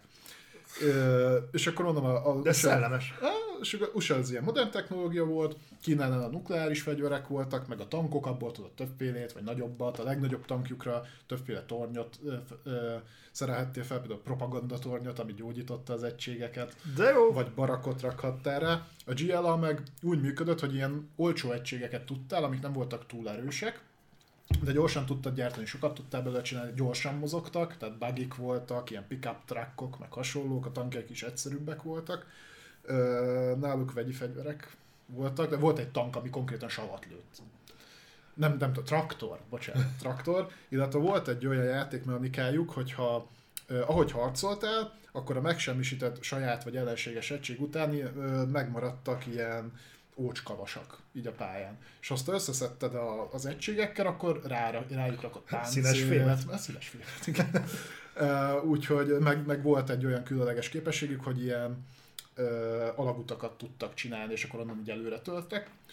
Uh, egyébként teljesen uh, konvencionális RTS-ként működött, tehát szedted a nyersanyagokat, gyártottad az egységeket, annyival volt megspékelve, hogy ilyen presztis pontokat tudtál gyűjteni, amivel különböző uh, a generálisod által ö, támogatott különleges képességeket, tehát hogy például légicsapást kérhettél, vagy dobhattál le plusz nyersanyagot, felderíthettél egy, egy adott szekciót. Ez egyébként utána továbbja is ö, vitték, későbbiekben ö, érkezett egy kiegészítő a Generalshoz, a Zero Hour, Mhm. a, ahol ö, több fajta generális is tartozott egy-egy nemzethez, és egyébként attól függően, hogy melyik generálissal voltál, változtak az egységek, és ezek a plusz bevethető képességek is. Mind a kettő elég sikeres volt, tehát az alapjáték is nagyot ment egyébként, és a kiegészítő is jól sikerült. Hogy, hogy nem mi lett a sorsa, egyébként mivel jól teljesített a kasszáknál, IE berendelte a folytatást. A folytatás bekerült egy development hellbe, elég sokáig csúszott. Ez Westwood játék volt? Szerintem EA Los Angeles, de az talán a régi Westwood Mhm. uh dosok voltak. Tehát Development Hell, majd az EA úgy döntött, hogy legyen free-to-play. Innen már emlékszem rá. Ah. És el is készült egyébként, ö, tehát egy majdnem teljesen működőképes verziója, amit aztán végül kukáztak. És ez lett a Generalsnak a vége. Aztán tudjuk, hogy későbbiekben egyébként a CNC sorozat is hasonló sorsa jutott, mert onnantól szerintem nagyjából lejtmenetbe került. Ugye a későbbiekben már kivették a bázisépítést, meg, meg voltak, történtek érdekes dolgok vele. Még a Red Alert 3 szerintem nem volt rossz. De aztán ugye a CNC széria az így le, majd mobiljáték, és gyakorlatilag most ott tartunk, hogy el is felejtkeztetünk róla. Nagyon sajnálom. Szerintem a Generals egy nagyon egyedi vonalat képviselt a maga egyszerűségével a CNC univerzumban, és én nagyon-nagyon sajnálom, hogy nem élt meg ö, már ö, folytatást. Nagyon érdekes egyébként, hogy különböző műfajok hogyan ö, kallódnak el, mert ö, hogyha azt veszük, hogy mondjuk a horror játékoknak a sokat virágzása, hogy mondjuk a, a Resident Evil 2 remake megindult, vagy mondjuk a 3-mal, hogy ezen bátorodott fel az IE, hogy elkészíti a Dead Space-nek a remake akkor mondjuk akár az Age of Empires 4-nek a vélt sikere, ami oké, okay, tök mindegy, de azért az Age of. Empires 4 mégis egy, egy patinás név, hogy annak a sikerére azért ráhúzhatnák azt, hogy figyelj, hogyha mégis van igény az Age of Empires-re, akkor csak meg kéne piszkálnunk ezt a Command and Conquer-t, nem? Valamilyen szinten, ott azért lenne mihez nyúlni. Persze. Visszanyúlhatnának Red Alerthez. Vissza. Ahhoz a, a Tiberium korszakhoz, a Generals korszakhoz, a Red Alert korszakhoz. Tudod mit? Még a Renegade-hez is szerintem most már tudnának belőle jó FPS csinálni. És tudod mit? A téma itt van. Lehetne új Dűne játékot csinálni. Egyébként bejelentettek Dűne játékot, hogyha emlékszel, de azt szerintem kurvára nem ilyen játék lesz. Uh, nem, azt nem is tudom, hogy hol talán az E3-on láttuk, hogy nem vagyok benne biztos, de az, lép, az egy ilyen Forex játék lesz, tehát ez a Igen, igen, igen. menedzselős. Én, pedig én emlékszem, szerintem például Dűne 2000 nem volt rossz. Nem, nem, nem. Ez az ö, nem volt gondom vele, csak nem ismertem akkor még a Dűne univerzumot, és vagy sokkal vagányabb volt a Tiberiumot hajkurászni, Hmm. mint egy ilyen hülye kukac elől rohangálni. De hasonlóval akartok játszani a Homeworld remasterrel együtt megjelent a Dunes of Karak, azt hiszem ilyen néven fut, ami, ami egy ilyen homo- homokdűnékben játszódó RTS játék, azt próbáljátok ki. talán az, ami a legközelebb áll hozzá. Oké. Okay. Vonulunk tovább. 16. No, uh, Rockstar játék, bukott Rockstar játék, ez pedig nem más, mint az L.A. Noir. Csak hogy ne csak sikerjátékos szerepeljenek a listán, de Ez nem... bukott. Ez kurva nagyot bukott, az L.A. Noir. És ez azért, ez, erről azt kell tudni, hogy ez két generációval ezelőtt jelent meg, X360, PS3 Három. és társai. Switch. És ez nem a VRS változat. Ennek a játéknak az a lényege, aki nincsen, nincsen ezzel képbe, ez egy nyomozós játék, egy ilyen noáros, tehát ilyen ballonkabát. Tényleg? Té- Tényleg. Meg Los Angeles. tehát ilyen gyakorlatilag különböző gyilkosságokban nyomozol és hallgatod ki a gyanúsítottakat. Nem tudom, te játszottál levele. Érintőlegesen engem annyira nem kötött Nem le. kötött le? De van benne olyan rész, amit majd szerintem említeni fogsz te is, ami viszont nagyszerű volt. Tehát amit iszonyat jól megcsináltak. Konkrétan a játék egyébként önmagában nem egy különösebben nagy durranás, mert egy mezei nyomozós játék, én az ilyeneket egyébként szeretem, de amitől különleges volt, hogy a Rockstar itt kezdett el kísérletezni azzal, hogy érzelmeket tudjon rá erőltetni az embereknek az arcára. És ezt például kihallgatásoknál tudtad hasznosítani. Tehát például kérdéseket tettél fel, és a gyanúsítottnak az arckifejezéséből kellett rájönnöd, hogy ő most feszeng, hogy zavarban van, ingerült, unja a témát, vagy, vagy ilyesmi. Nem volt túl nagy választék, de mindig valahol kifejezőek voltak ezek a, az arcok. Volt, ahol túl volt játszva, tehát nem volt nehéz kitalálni, hogy, hogy éppen így, így néződik a csáv, akkor valószínűleg subákol. De volt, ahol egyébként nehezebb volt ezt kitalálni. Nyilván, hogy haladtunk előre a játékban, ezt egyre bonyolultabb volt. És, hogy, és hogyha rosszul állítottad fel a diagnózist, akkor egészen egyszerűen rossz következtetést vontál le, és a nyomozás az nem sikerült. Kurva nagy ötlet volt. Igen. Sokat elmond a gamer társadalomról, ez nem kapaszkodott meg a, a közegen. Ö, Szerintem ott volt más is, kellett, hogy legyen, de én nagyon sajnálom, hogy ez megbukott. Hát talán Heavy Rain volt hasonló. A heavy... Talán a Heavy Rain volt ö, hasonló, ö, mert úgy általában a, a, Isten, a Quantic Dreamnek a játékai. Tehát azok úgy általában hasonlók voltak a, a, a, a mit mondjak Beyond neked? A, nem a Beyond Two Souls, mondjuk szerintem az történetesen pont nem volt túl jó, de mondjuk a Detroit az pont ilyen volt. Mm. Tehát nagyon-nagyon, szerintem a korát nagyon megelőzte az a játék, és mondjuk abban a sodratban, hogy, hogy el akarom képzelni körülbelül milyen jellegű játékok mentek két generációval ezelőtt, akkor az Ellen Noir rohadtul kilóg abból a sorból. Ki? Ki nagyon más volt. Nagyon- Pedig jó, jól nézett. Én arra emlékszem, hogy maga a karakterek, azok marha jól néztek ki. Lehet, hogy csak azért gondolom, mert nekem is az arcanimációk, ezek a mokepes dolgok maradtak meg ennyire, de, de én úgy emlékszem, hogy az, az ugye maga, maga korában nem, nem volt uh, grafikailag legalábbis egy csúnya játék. Nyilván a játékmenet az vitatható, de nekem is két dolog maradt meg. El- Az egyik ezek az arcanimációk, a másik, ami nagyon tetszett, amit te is mondtál, hogy el tudtad baszni a nyomozást. Igen. És hogy ment tovább a játék, tehát hogy azzal így És azért voltak azért klasszikusok, tehát be volt vonva a Black Dahlia gyilkosság, tehát azért nem csak ilyen kitalált holmik, hanem tényleg úgy érezted, hogy fú, akkor most újra jártam a történelem egy darabján, elkapom-e a Black Dahlia gyilkost. Tehát így ö, apróságok, és, és tényleg jó volt az atmoszféra, szerintem azon kevés ö, bukások egyike, amin egyszerűen nem értem, hogy miért. Fogalmam nincs. Mivel a játék maga egyébként nem volt rossz, csak azt tudom elképzelni, hogy rosszkor adták ki. Valami, valami olyan időszakban, amikor az embereket í- így nem érdekelte, vagy tényleg az, hogy nagyon megelőzte a saját korát. Hát, Utána jól emlékszem, később, ö, később készült is belőle VR verzió. Igen, igen de... Jó, tehát az... Viszont ami megszomorúbb, hogy valószínűleg a Rockstar-tól soha többet nem fogunk ilyet látni. Nem. Ez volt az utolsó eredet, eredeti játék a Rockstarnak, ha belegondolunk. Ott volt még a bulli is. A bull, hagyjuk a bullit. Nem akarom bántani a bullisokat, de... De azért... Na mesélj. Jó, tehát 16 Ha nagyon pörgünk, még csak egy órája megy. Két órába belefér az els, első tíz, nem? ja, de reflektoros. Rutin azért. Nyomjuk. Ö, 16. helyen nálam egy úgynevezett Mescat platformer játék, maradjunk csak a platformernél, nak a felújítása lesz. Sokat gondolkoztam ezen. Alapvetően a, a nagy konzol háborúk idejére tehető az, amikor azonosítottál egy konzollal egy, egy ilyen maszkotot, tehát egy ilyen ö, ö, olyan ö, amorf állatot, vagy bármit, ami, amiből felismertett. Tehát a Szegánál ott volt a Sonic, Nintendo, Mario, Uh, ugye a Playstation-nél több is volt, egyébként ez nagyjából az első két generációban, a harmadik generációnál már nem, tehát még mit tudom én, a Playstation 2-nél a, a Jack és Dexter-t rá tudtad húzni, vagy a Ratchet Clank-et. Vagy egy autót. A Gran Turismo? Addig az e- első, első Playstation-nél azért ez még jobban ott volt. Itt kettő nagy címről, nagy címről beszéltünk, mind a kettő egy olyan fejlesztő stúdióról hoz kötődik, akik egyébként azóta iszonyatosan kinőtték magukat, és most már csak PlayStation exkluzív játékokat gyártanak. Hozzáteszem két olyan címről, ami már nem, nem a jogok nincsenek náluk. Az egyik a Crash Bandicoot volt a Naughty Dognál, a második pedig az Insomniac-nek a Spyro-ja. Elkerültek a jogok tőlük ide-oda, majd az Activision-nél landoltak, és az Activision egy pár éve úgy döntött, hogy ezeket felújítják. Bocsánat, hogy ilyen hosszan vezetem föl, csak szerintem ezt így jó tudni hozzá.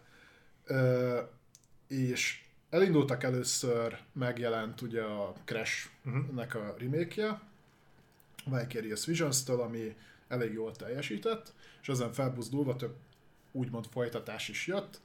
Ö, e közül az egyik, ami nálam a 16. helyen áll, ez a Spyro-nak a Reignited Trilogia, ugye alapból Insomniac játék, Toys for Bob újította föl, egyébként szerintem elképesztő jó módon. Ö, olyannyira, hogy egyébként később számozott folytatást, a Crash It's About Time-ot, vagy Crash Bandicoot 4-et is rábízta az Activision, ami szintén jól teljesített, úgyhogy most már kodot fejlesztenek, mondjuk az Activision kb.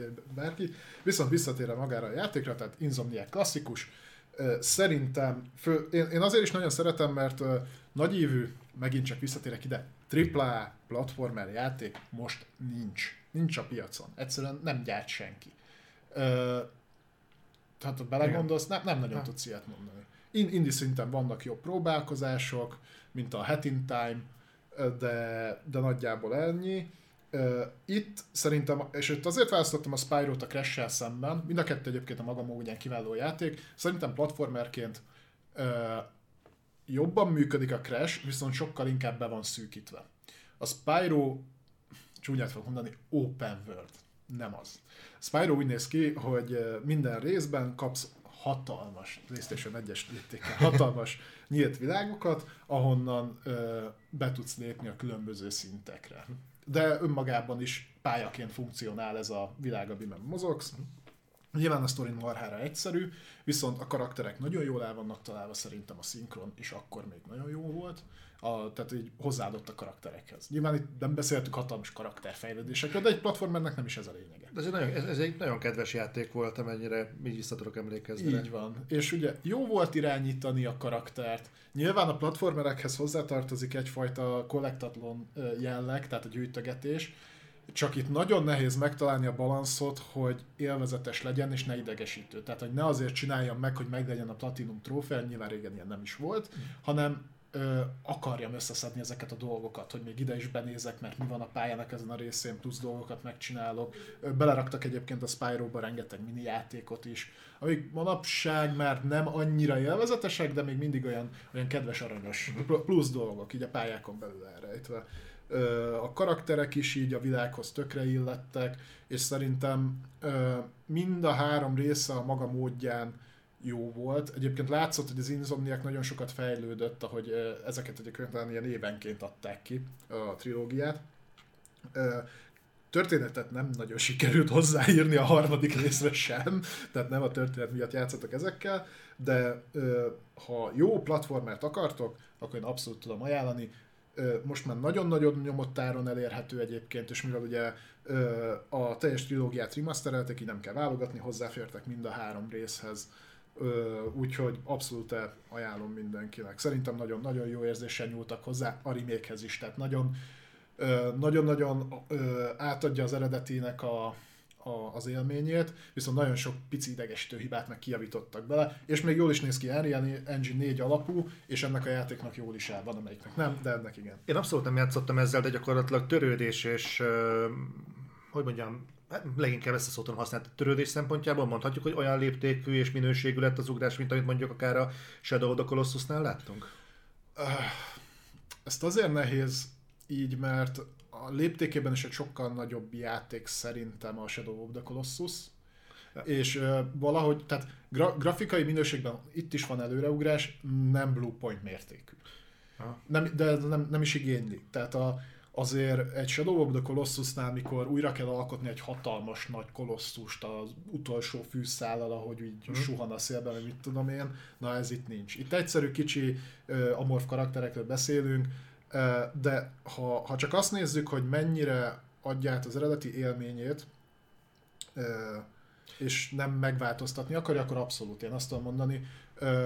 Valahogy egyébként az Activisionnek ezeknek, ezek a stúdiói, tehát a Vicarious Vision, a Toys for Bob, ők, ők ezt nagyon jó, jól csinálták, ők is. Nem, nem Blue Point mértékűen jól, picit máshogy. Lehet, hogy rosszul fogalmaztam, tehát, hogy mi mondjuk más stúdiónál látjuk, Aha. hogy a remake az mit jelent, meg a remaster Aha, mit jelent, hogy ahhoz képest mondjuk van a Shadow of the Colossus, és ennek a tartománynak mondjuk, hogy inkább... Közelebb áll a Shadow of the Colossushoz, mint mondjuk a vakmókusok bármelyik felújításához. Oké, okay. szerintem ez bőven jó ajánló levél mindenki. Na, Én... nekik az jól ment. Tehát a, bocs, csak ezt meg akartam szólni, hogy ö, ott volt például a Tony Hawk játékok, az első két részből is készült remake, amit szintén a Vicarious Visions, most már nevezhetjük őket Blizzardnak, csinált, és, és az is nagyon jól sikerült. Tehát ő, ők, őket elpazarolni erre, nagyon sajnálatos, pedig én úgy örültem neki, hogy, hogy így hozzányúlt, tehát hogy ilyen címek nem vagyok túl boldog, hogy az Activisionhöz kerültek, de olyan szempontból igen, hogy ott volt, meg volt az a háttér, hogy tiszteletet tudjanak adni. Nyilván ők nem ezt akartak, pénzt akartak, egyébként be is jött nekik, de hogy valamilyen szinten normálisan meg tudják ezeket a dolgokat csinálni, és szerintem itt, itt sikerült. Vagy ezeknél a játékoknál sikerült ide sorolnám mondom a, a Crash, Crash-nek a felújítását is, vagy a Crash Team Racing-nek a felújítását is, mivel, mielőtt telebaszták mikrotranszakcióval, de hogy mind, mindegyik, mindegyik nagyon ott van, úgyhogy ha tényleg jó platformert akartok, Spyro Reignite a Trilogy nagyon nyomott áron ott van, három játék együtt képvisel 30-40 óra játékidőt attól függően, hogy ki akarod-e maxolni, de szerintem önfelett szórakozás, és ez az, amit egyébként akár kisebbeknek is tudok ajánlani. Tehát, hogy ha nincsenek benne olyan nagyon durva kihívások.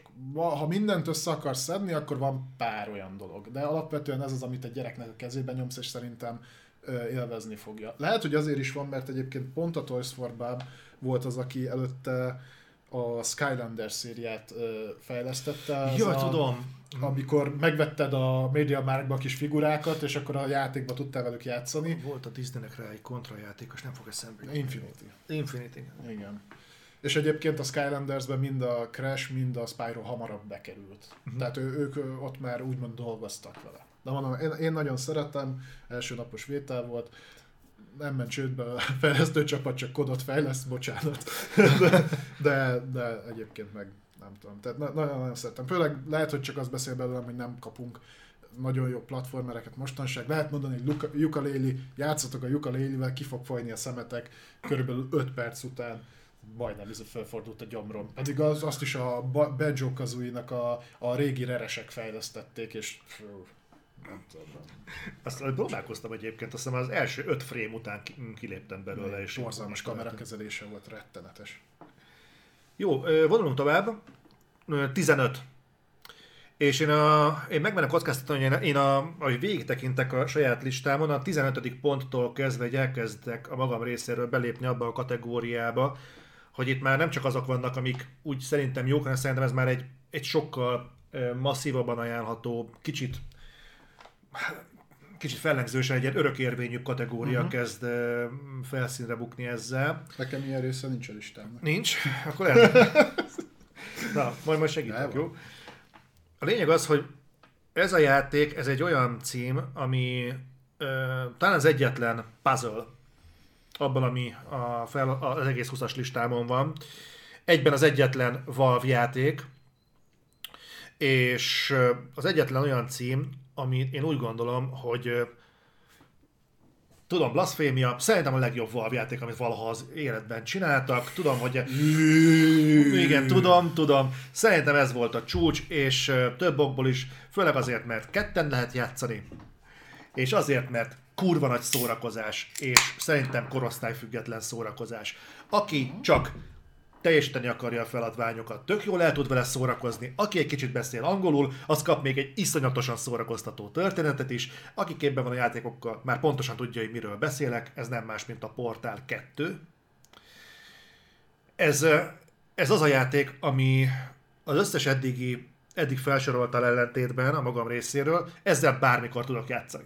Tehát ez tényleg az a játék, hogyha fölmerül az, hogy akár a tíz éves unokaöcsémmel, akár veled, akár az asszonynal, bárki felveti, hogy üljünk le egyet portálozni, halál lelkesen le tudok ülni, el tudunk együtt játszani, baromiukat tudunk szórakozni, akár csak, csak mit tudom én azzal a, a narancssárga meg a kék portálnak a kombinálásával hülyeségeket csinálni, szenzációsak a különböző beszólások, a én, én imádom. Gladosnak a baromságait, amiket uh, sztoriként beleraktak, de, de egyszer annyira átüt ezen a játékon, hogy nem hiszem el, hogy a fejlesztésnél nem ilyen füligérő mosolyjal készítették ezt a játékot, mindenki valami hülyeséget belerak, és közben egyébként olyan pályadizájn van benne, hogy így leesik az állatok. Kurva jó.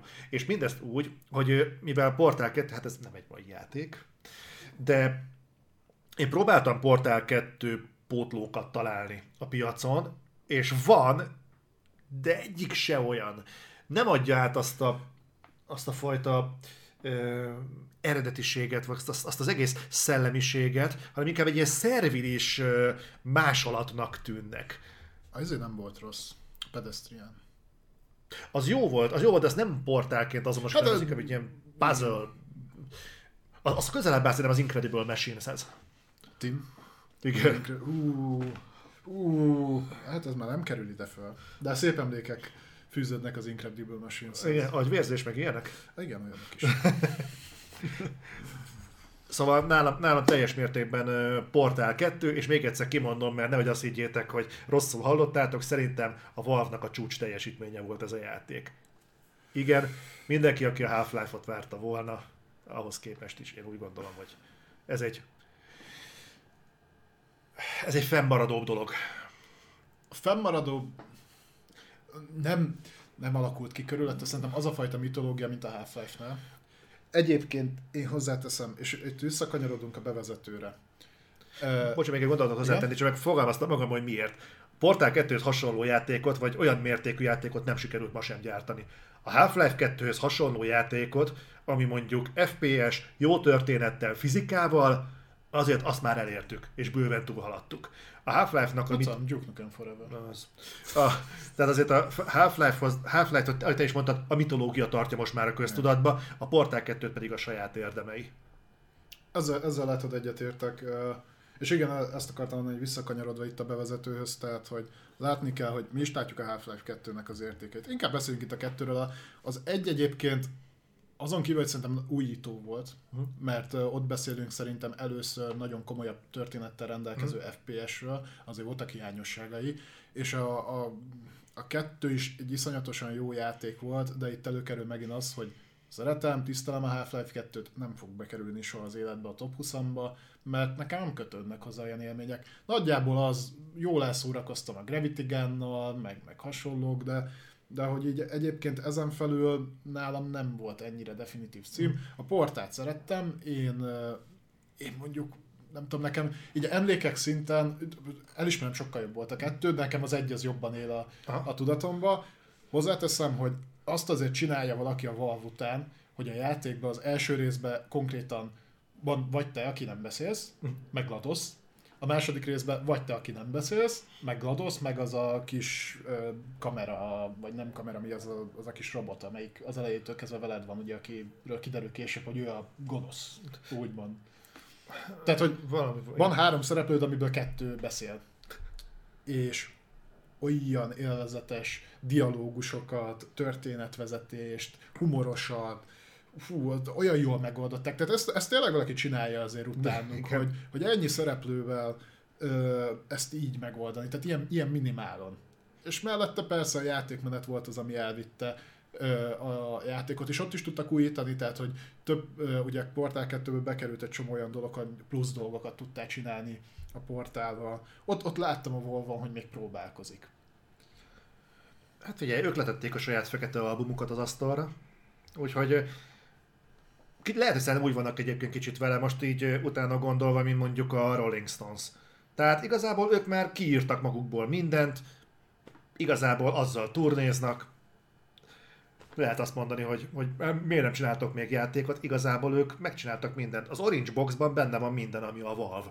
Ja, és ez most már 15 éves. Igen, 15 éves, de én szeretnék látni egy olyan fejlesztőt, aki össze tud állítani magának egy Orange Box kategóriájú ö, kollást, olyan minőségű játékokkal, és most nem is kell, hogy multiplayer, meg puzzle, meg single player játék legyen benne, három olyan játékot tegyen bele egy fejlesztő csapat egy, egy Orange, a saját Orange boxába, amik hasonló minőséget képviselnek, szerintem nagyon sokan kurva nagy bajban lennének. A, az ilyenek visszakanyarodva egy, egyik címre, amiről már beszéltünk, az ilyenek volt a CNC The First Decade, ami azt hiszem pont az Zero Hour-ig bezárólag tartalmazta a CNC játékokat. Uh-huh. Az hasonló, az minő, minőségre, tehát árérték arányban az, az egy ilyesmi kollázs volt. Nyilván nehéz összevetni, mert, mert ott nagyjából hasonló címek voltak, ugye az Orange Boxban meg azért volt Team Fortress, volt Half-Life, volt Portal, uh, Left 4 Dead, az nem tudom, nem azt szerintem nem volt az Orange Boxban.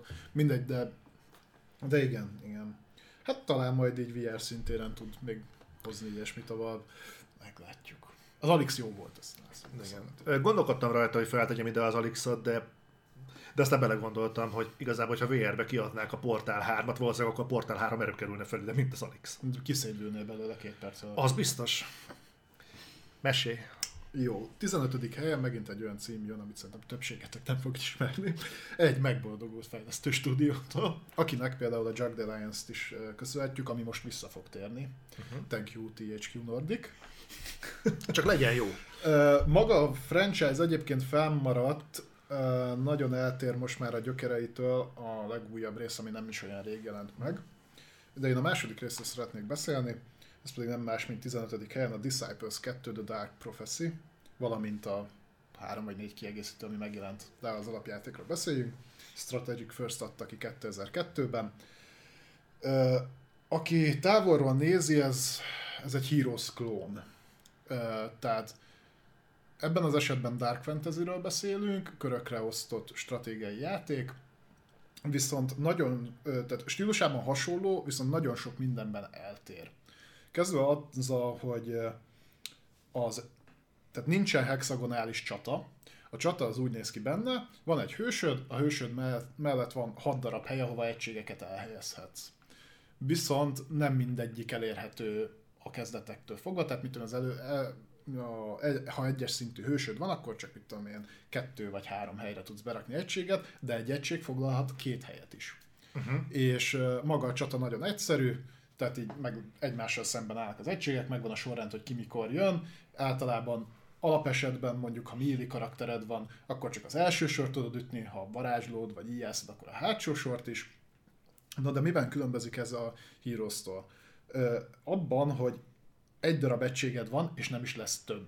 Tehát nem tudod halmozni őket, hanem egy olyan mechanikát ö, raktak bele, hogy a csata után ö, tapasztalati pontot kapnak az egységeid.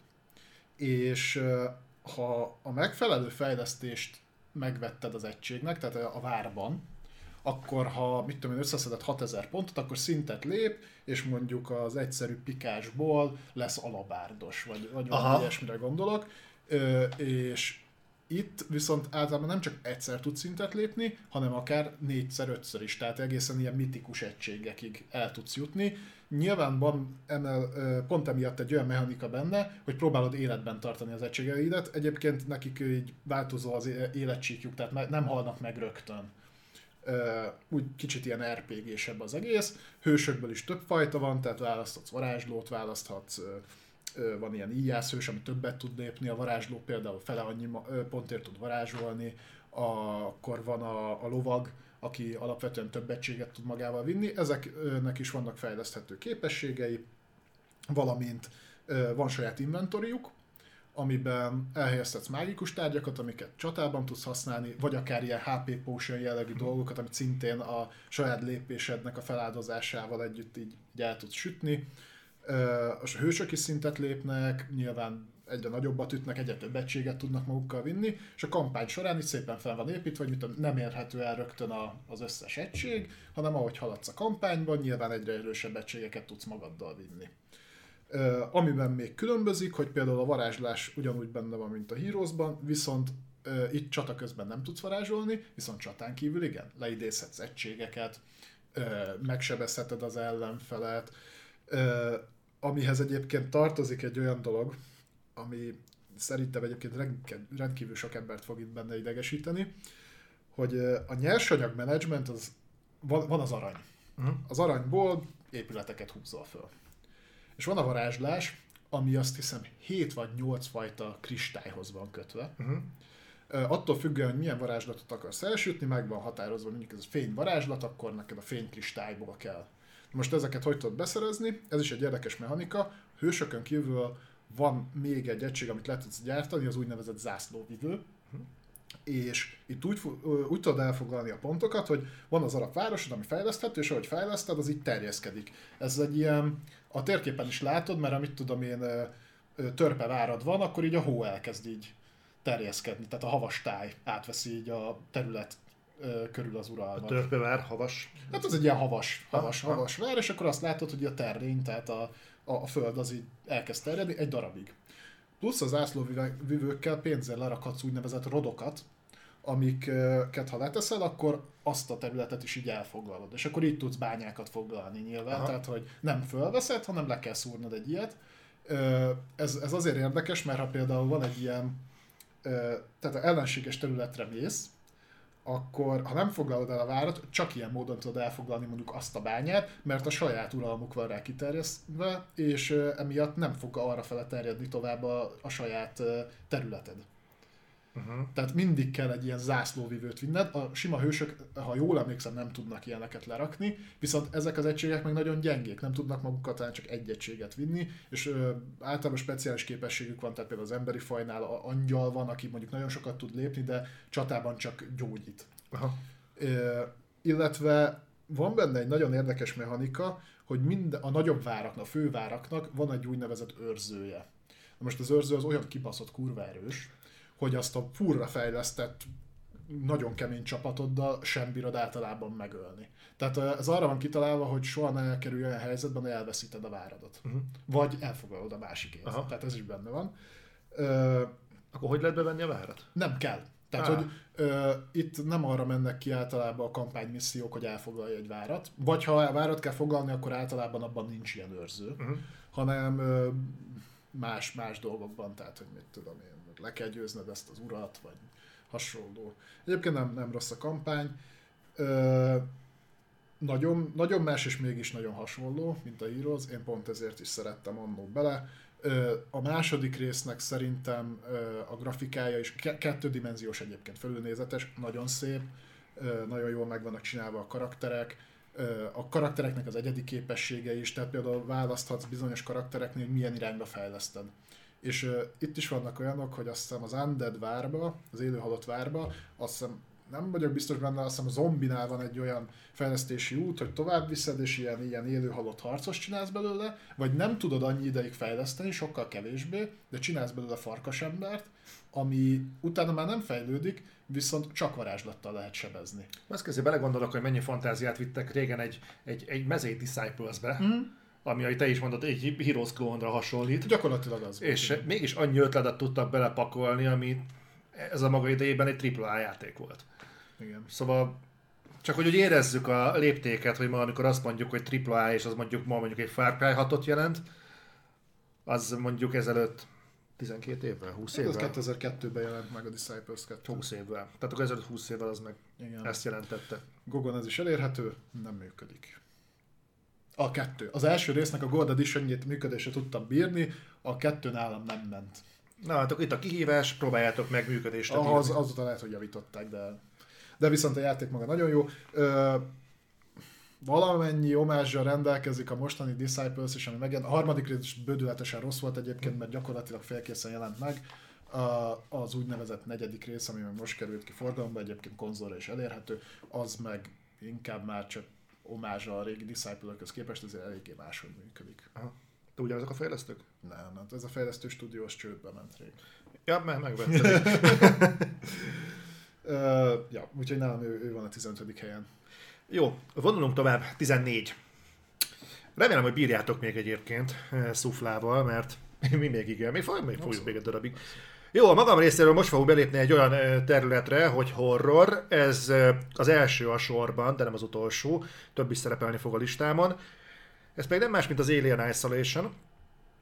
Ez több okból is szerepel itt. Az egyik az, hogy egyrészt a fejlesztést végző Creative Assembly ezzel a játékkal lépett ki a Total War-os komfortzónájából, tehát ez egy részükről egy hatalmas bizonyítási lehetőség volt a Sega részéről, meg egy óriási bizalom, ami végül, hát mint az utókor mond, kiderült, nem térült meg pénzügyileg. De egyébként meg, mint játék, én magasan azt mondom, hogy a legjobb Alien játék, ami így valaha készült, részemről pont. Tehát így tök mindegy, hogy mondhatnak ilyet, hogy Ez Alien... Igen, tehát Alien versus Predatort mondhatnak, mondhatnak nekem Alien Colonial Marines. vagy mondhatnak... Viszonylag kevesen mondják. Igen, vagy mondjuk a Fire Team Elite-et is mondhatják. Tök mindegy az, az, az Alien Isolation volt az első és masszívan álltam az egyetlen játék, ami horrorként meg tudta idézni az Alien-t. És még messzebb megyek, szerintem az Alien a bolygó neve halál utántól is az első Alien cím, ami horrorként működött. Az, és itt azért most már egy 30 éves viszonylatról beszélünk. Borzasztó egy teljesítmény, főleg egy olyan időszakban, amikor az Alien már egyre inkább már plusz figuraként is kapható, meg mindenféle szarhelyen felelhető, tehát mindenféle ijesztő faktort elvesztett, akkor letettek egy olyan Alien isolation az asztalra, hogy ettől nincs ember, aki nem fossa össze magát, és ennek a, az oka az az, hogy ez a játék gyakorlatilag nem skriptelt. Vagy csak mérsékelten skriptelt.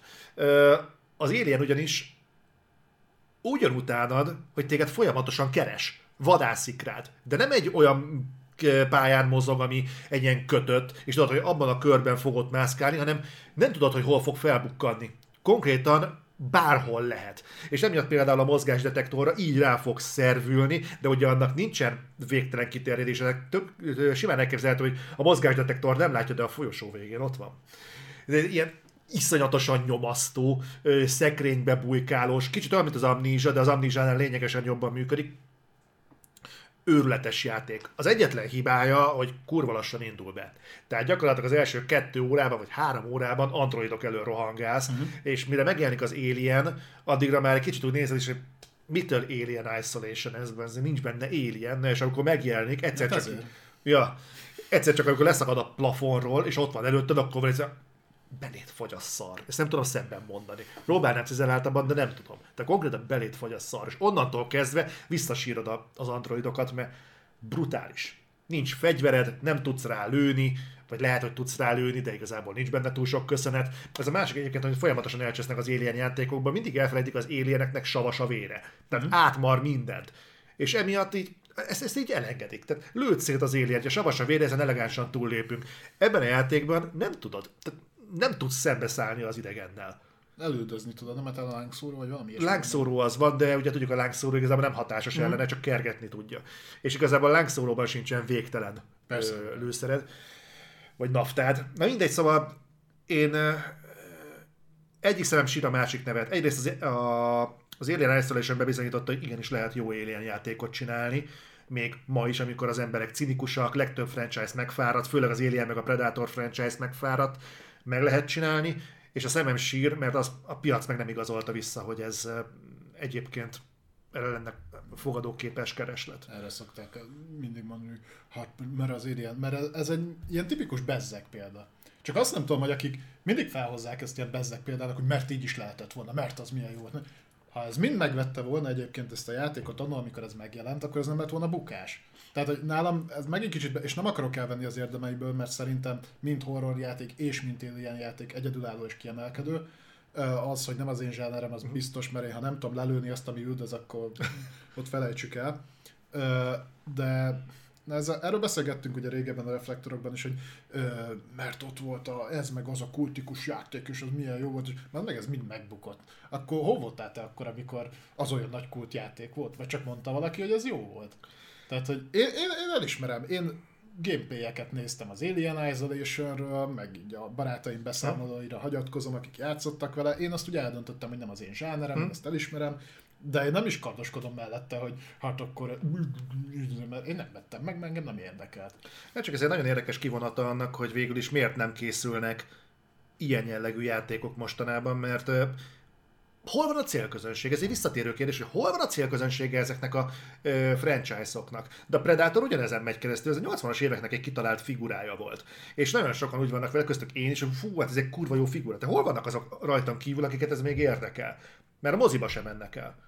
Az Alienre sem mennek el. Az Alien Predatorra sem mennek el. Tehát hát hol? Abba sincs nagy köszönet. Hát nem. Tehát így, így, így, nem nagyon értem. Ez megint az Alien Isolation megint egy olyan példa, mint az L.A. Noir, hogy nem értem, hogy ezek miért buktak meg. És még az Alien Isolation még nagyobb talány egyébként, mert ez egy futó franchise. Tehát Igen. az Alien az egy meglevő franchise volt, nem olyan volt, mint az L.A. Noir, aminek a nulláról kellett felkapaszkodni a Rivalda fénybe. Tehát az alieneseknek rá kellett volna erre harapniuk. Nem haraptak rá, nem tudom, hogy mi kell nekik. Ugye akkor ezt azt mondták, hogy ez azért, mert nincs benne elég akció, meg ez a típus, hmm. nem tudom lelőni. De ennek pont tök jó ellenpéldája a Fireteam itt, ami meg ennyit tud. Hmm. Ezt mondjuk egész jó, de ennél többet nem, és az is most már tudjuk, hogy az, amikor megjelenés után három hónappal bekerülsz a Game Pass-be, az már jelent valamit. Általában nem sok jót. Hát igen, ugye az Avengersnek is sikerült oda bejutni, bár neki tovább tartott. Ja. Meg tudunk olyat, ami ott kezdett. És most nem a Halo-ról beszélünk. Egyébként azt szerintem annyit spoilerezhetünk, hogy a Halo egyikünk listáján sincs rajta.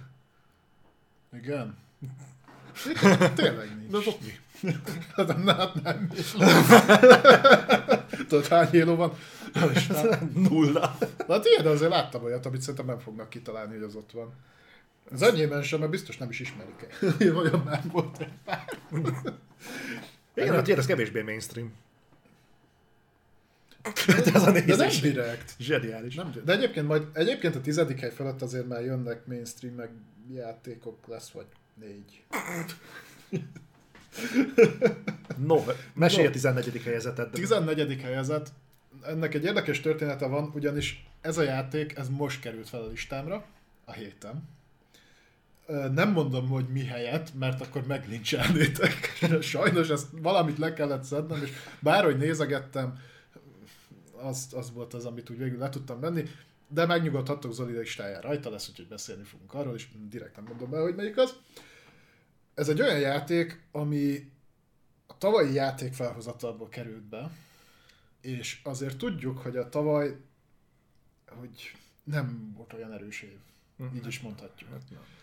Uh, és na, na, nem is azt mondom, hogy nagyon vártam, ez nekem egy nagyon nagy meglepetés volt, bepótoltam, mert az elmúlt három hetemet három-négy heten, öt, erre ment el. Ez pedig nem más, mint a Tales of Arise. Ugye a Bandai Namco Studiosnak a játéka. Akik követik a Reflektort, azok tudhatják, hogy én közelebb állok a JRPG-khez, mint Zoltán. Mondjuk ezt a legtöbb ember elmondhatja magáról. És ugye ez, ez a játékon nagyon sokat poénkodtunk tavaly, majd ki is próbáltuk, de az is csak ilyen félig meddig volt komolyan vehető. Akkor elmondtam a történetemet, hogy nekem sajnos ugye nem érkezett meg az a verzió, amit megrendeltem belőle. Na hát ezt azóta kiküszöböltem, nekiálltam a játéknak. Nem mondom, hogy beszippantott, mert még csak 55 órán van benne. A sztorit befejeztem, Beteg. az endgame tartalom még hátra van. Játszottam a régi Tales részekkel, meg elég sok JRPG-vel mellette. És azt kell, hogy mondjam, hogy nagyon-nagyon jó irányba indult el a, a Bandai, mert észrevették azt, hogy lehet mondani sok mindent a JRPG-kre, de az még mindig egy nehezen fogyasztható kategória. Tehát nem véletlenül van ott a Igen. J az RPG előtt. Az a, a jót jelenti. Igen, jó RPG. Jó RPG. mert, mert a japán RPG-k teljesen máshogy működnek. Úgy, hogy egyébként a, a gyökereik visszavezethetőek akár a, a Wizard Dry szériára, vagy Wizardry, bocsánat, mert biztos belém kötnek, hogy rosszul mondtam. Én Tehát nem. a Western RPG alapokon nyugodtak az eredeti RPG-k is. azok, azokat fejlesztették tovább. De azért hozzá kell tenni, hogy ezeknél általában nagyon sokat kell grindolni, beszűkült tereken játszódnak, nem mindig vannak jól kidolgozva, egy-egy játékmechanikára vannak felhúzva, tehát hogy megvan az a réteg, aki ezeket szereti, én is szeretem, látom a hátrányaikat. Egy pár éve egy teljesen másik játékkal, amiről még spoiler lesz szó, elindult egy folyamat, megpróbálták úgy westernesíteni, tehát a nyugati féltekére eltolni a JRPG-ket, hogy azok fogyaszthatóbbak legyenek. És szerintem ennek az egyik kicsúcsosodása a Tales of Arise lett, ami a Tales szérián belül is szerintem a legjobban fogyasztható, uh-huh. így nyugati szemszögből. Nagyon sok olyan dolgot módosítottak rajta, ami miatt élvezetes. Maradtak benne azért olyan dolgok, ami még úgy, úgy van, akinek elveheti a kedvét, de például a karakterek kidolgozottsága, nincsen sok fő karakter. Ez egyébként a JRPG-knél régebben sajnos nem így volt. Ott nagyon-nagyon sok karaktert be tudtak dobálni, és nem fejtették ki őket. Itt viszonylag kevés van, de, de azok jól ki vannak dolgozva, és talán egy kivételével a jelenfejlődésük is nagyon jól végigkövethető. Valamint a story, a storyval megint az van, hogy kicsit nehezen indul be, de basszus azért a végére, amit kihoznak belőle, és a Tales léptékkel nem ez lett a legjobb sztori, de szerintem a legjobbak között van. Össze végigvitted már? Végig. A játékot végigvittem, csak a JRPG-knek szokása, hogy végigviszed, akkor túl vagy a játék felén. Akkor el vagy. Tehát mondom, 50 óránál vagyok, csináltam mellékküldetést is bőven, ki fogom most már platinázni, 70-80 százalék körül járok illetve ami itt szerintem sokat lépett előre, és ez egyébként a játékoknak erősége és gyengesége is volt egyben, az a harcrendszer, mert a JRPG-ek nagyon sokáig körökre osztott harcrendszerrel működtek, aztán ez változott, behoztak újabb dolgokat. A Talesnek elég jó működő harcrendszere volt, ilyen kombó alapú, csak kicsit olyan nyögvenyelős, tehát nem szájbarágos, nem esedékes, Na, az Arise-nál ezen módosítottak, megmaradt a kombo alapú harcrendszer, de sokkal élvezetesebb, és ha túl vagy mondjuk az első 10-15%-án a játéknak, nagyjából a, ha túljutott az naponton, amit a streamben mi elértünk, uh-huh. ahol egyébként feljön 10 óra után, nem, nem 3-4 óra után feljön ugye a logó is, hogy megkapod az új csapattársakat, hogy megtanulod az új képességeket. Egy eszméletlen dinamikus, szerintem nagyon jó kezelhető harcrendszert kapott, Nagy, nagyon jó megoldották a kombózást benne, a különböző ilyen burst move-okat, mindenkinek megvan a speciális képessége, van, aki meg tudja szakítani, ha az, az ellenség varázsol, uh-huh. vagy hogyha ö, olyan képessége van, mit tudom, egy ilyen vatkannal küzdesz, aki így rád akar szaladni, van egy másik karakter, aki azt tudja blokkolni, ez, ezeket így dinamikusan, ö, gyorsan be tudod ö, vetni játék közben, és ö, mondom, szerintem ez nagyon jól működik, a sztori mondom, én nagyon meglepődtem, hogy hová vezették ki, ö, nagyon nagyot fordult a végére, mert egy ilyen generic fantasy sztorinak tűnik az egész, aztán nagyon nem az lesz. Tehát belevisznek skifit, meg mindenféle dolgokat, ilyen spiritualizmus érdekes, érdekes dologra fut ki a vége. Úgyhogy, úgyhogy emiatt, emiatt került ide nálam ez a játék. Általában generációváltásonként módosítják a Tales játékokat, és ugye ezt mondhatjuk, hát nem mondom, hogy next gennek, de talán ez, a, ez, ez megint az előfutára annak, hogy hova fogják kivezetni a sorozatot. Van még mit javítani, viszonylag nagy terekkel dolgozik IRPG szinten a Tales, de azért ezen még lehetne mit változtatni, meg pár berögződést le kell cserélni, de azt mondom, hogy nagyon jó az irány, és azért is van itt ez a cím, mert AAA JRPG az eddig kb. azt jelentette, nem csak ezt, de főleg ezt, hogy Final Fantasy. Csak Nálam igen, de mondjuk nálam... Nálam ez a Final Fantasy 15 volt, mert csak a legjobb. Én és spoiler alert, nálam nem lesz itt a Final Fantasy, egészen uh, an, an, antól fogva, én kiemelkedőnek tartom a Final Fantasy 7-et, viszont szerintem az alapjáték nem öregedett jól, és a remake meg nincs kész. Az nálam nem teljes értékű. Megszoktam a harcrendszerét, szerintem az is jó lett, egyébként meglepően hasonló, közelebb áll az Arise-hoz, de az a játék nincs kész. és szerinted be fogják azt fejezni? Be fogják fejezni, de ez iszonyatos sok ideig fog tartani. Uh-huh. Nekem ez a modell se tetszik, hogy kiadjuk, aztán kiadjuk újra a Next Gen verziót, aztán kiadunk hozzá egy DLC-t, aztán majd újra kiadjuk a, a folytatását a történetnek, és én tudom, hogy mennyi van még hátra a storyból. Uh-huh. Nagyjából a 70%-a, 80. A, most azt az ilyen léptékkel haladnak, akkor még két generációig kell megvennem folyamatosan, hogy végigjátszassam azt a játékot, ami egyébként PlayStation 1-en egyébként így létezett. Manapság már nem bírnék leülni, mert tudod, hogy nézett ki az eredeti játék. De mindegy, tehát az a AAA RPG. Mhm. Az is. Ö, és az is látszik, hogy elindult nyugat irányba, de örülök neki, hogy emellett készül, mert egyébként a JRPG-nek ez a másik nagy hátránya, hogyha nem fektetsz bele iszonyat sok pénzt meg energiát, akkor nehezen lesz a nagy közönség számára élvezhető. Itt azért látszott a törekvés. És szerintem sikerült is, és egyébként az eladási adatok ezt is mutatják, mert nagyon-nagyon jól fogyott az Rise. Biztos benne volt az is, hogy azért az idei, vagy tavalyi játékfelhozata az ilyen kicsit olyan egyszerűsebb volt, de, de kritikai átlagok is nagyon-nagyon magasak voltak. Tehát... Meg is térült egyébként? Abszolút.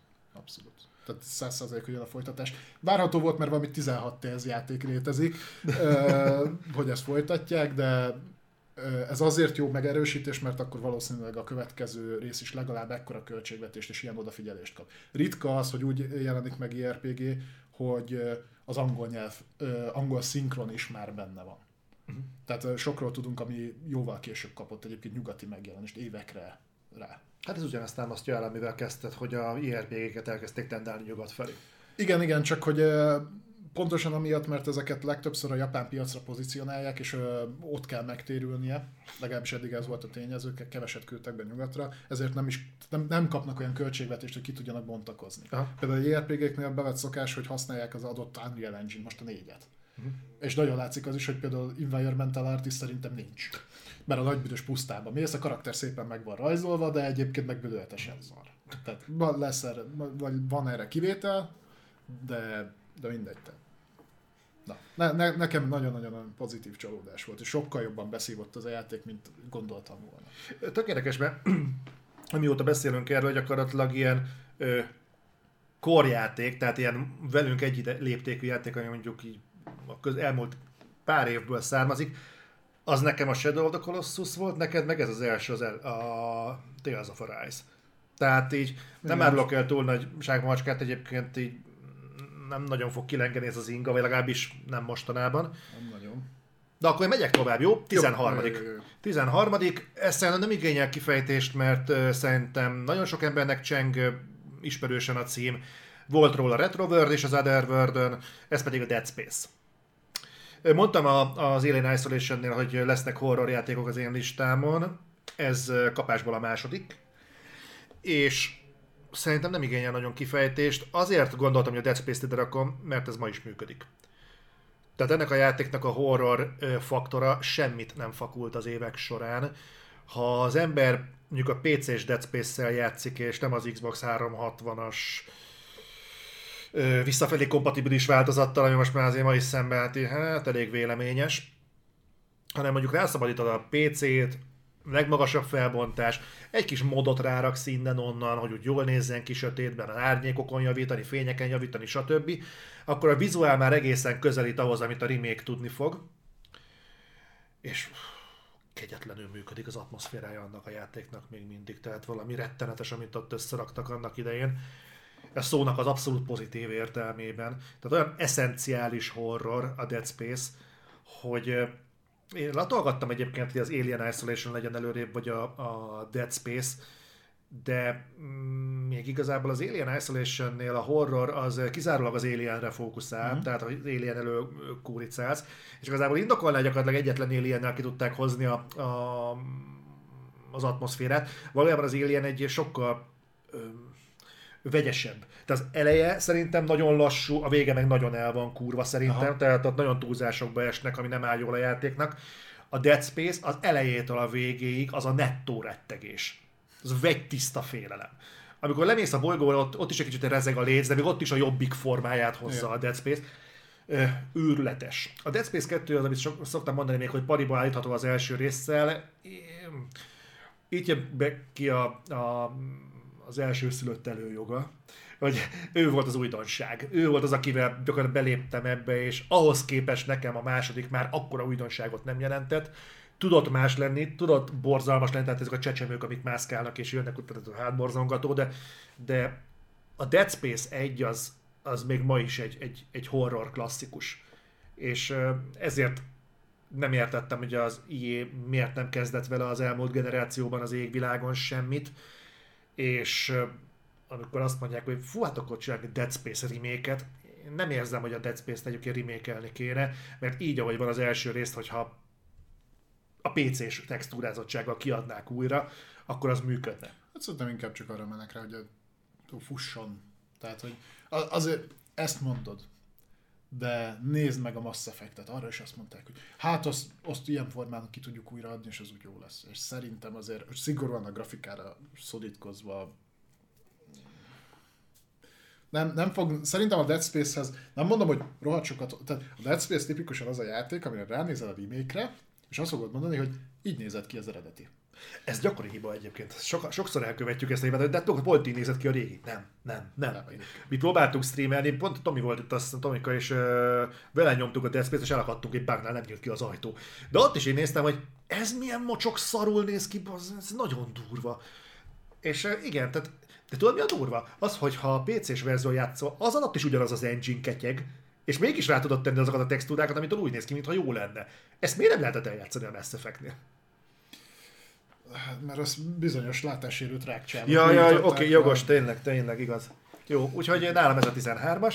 Nálad mi a helyzet? Nálam egy másmilyen értelemben megboldogult stúdió, ők nem szüntek meg, nagyon is léteznek, csak játékot felejtettek el fejleszteni normálisat évek óta. Jó, és értem, hogy ennek is köze van az IE-hez? Közel van az IE-hez. Uh, BioWare, 2009-es klasszikusa, a Dragon Age Origins. Nálam az az a játék, ami... Sokan mondják azt, hogy hú, hát az igazi klasszikus RPG az a Baldur's Gate volt, meg az a Neverwinter Nights volt, és én ezt aláírom. Viszont a klasszikus RPG, ami szerintem könnyedén fogyasztható, és jól játszatja magát, az nálam a Dragon Age. Tehát, hogy azt, hogy kitalálták hozzá ezekkel a nem fogok szürke kamarást mondani, mert agyhúgykövet kapok ezektől, a Grave Wardenekkel, meg a blight meg mindennel ezt az egész világot, beleillesztettek olyan karaktereket, amik érdekesek, akiknek ö, akarod tudni a háttér történetét, akikkel akarod a kapcsolatot alakítani, hogy, hogy mire, mire fut ki, ahogy a, a vergődése például az Alisztárnak, hogy ő, ő ugye az örökös, egy ilyen eltitkolt örökös, és akkor, hogy királyt akarsz-e belőle csinálni, vagy nem. A különböző, de ilyen apróságok, mint ami például nagyon tetszett, hogy az elején, mikor kasztot választatsz, ugye tudsz fajt, meg kasztot választani a Dragon Age-be.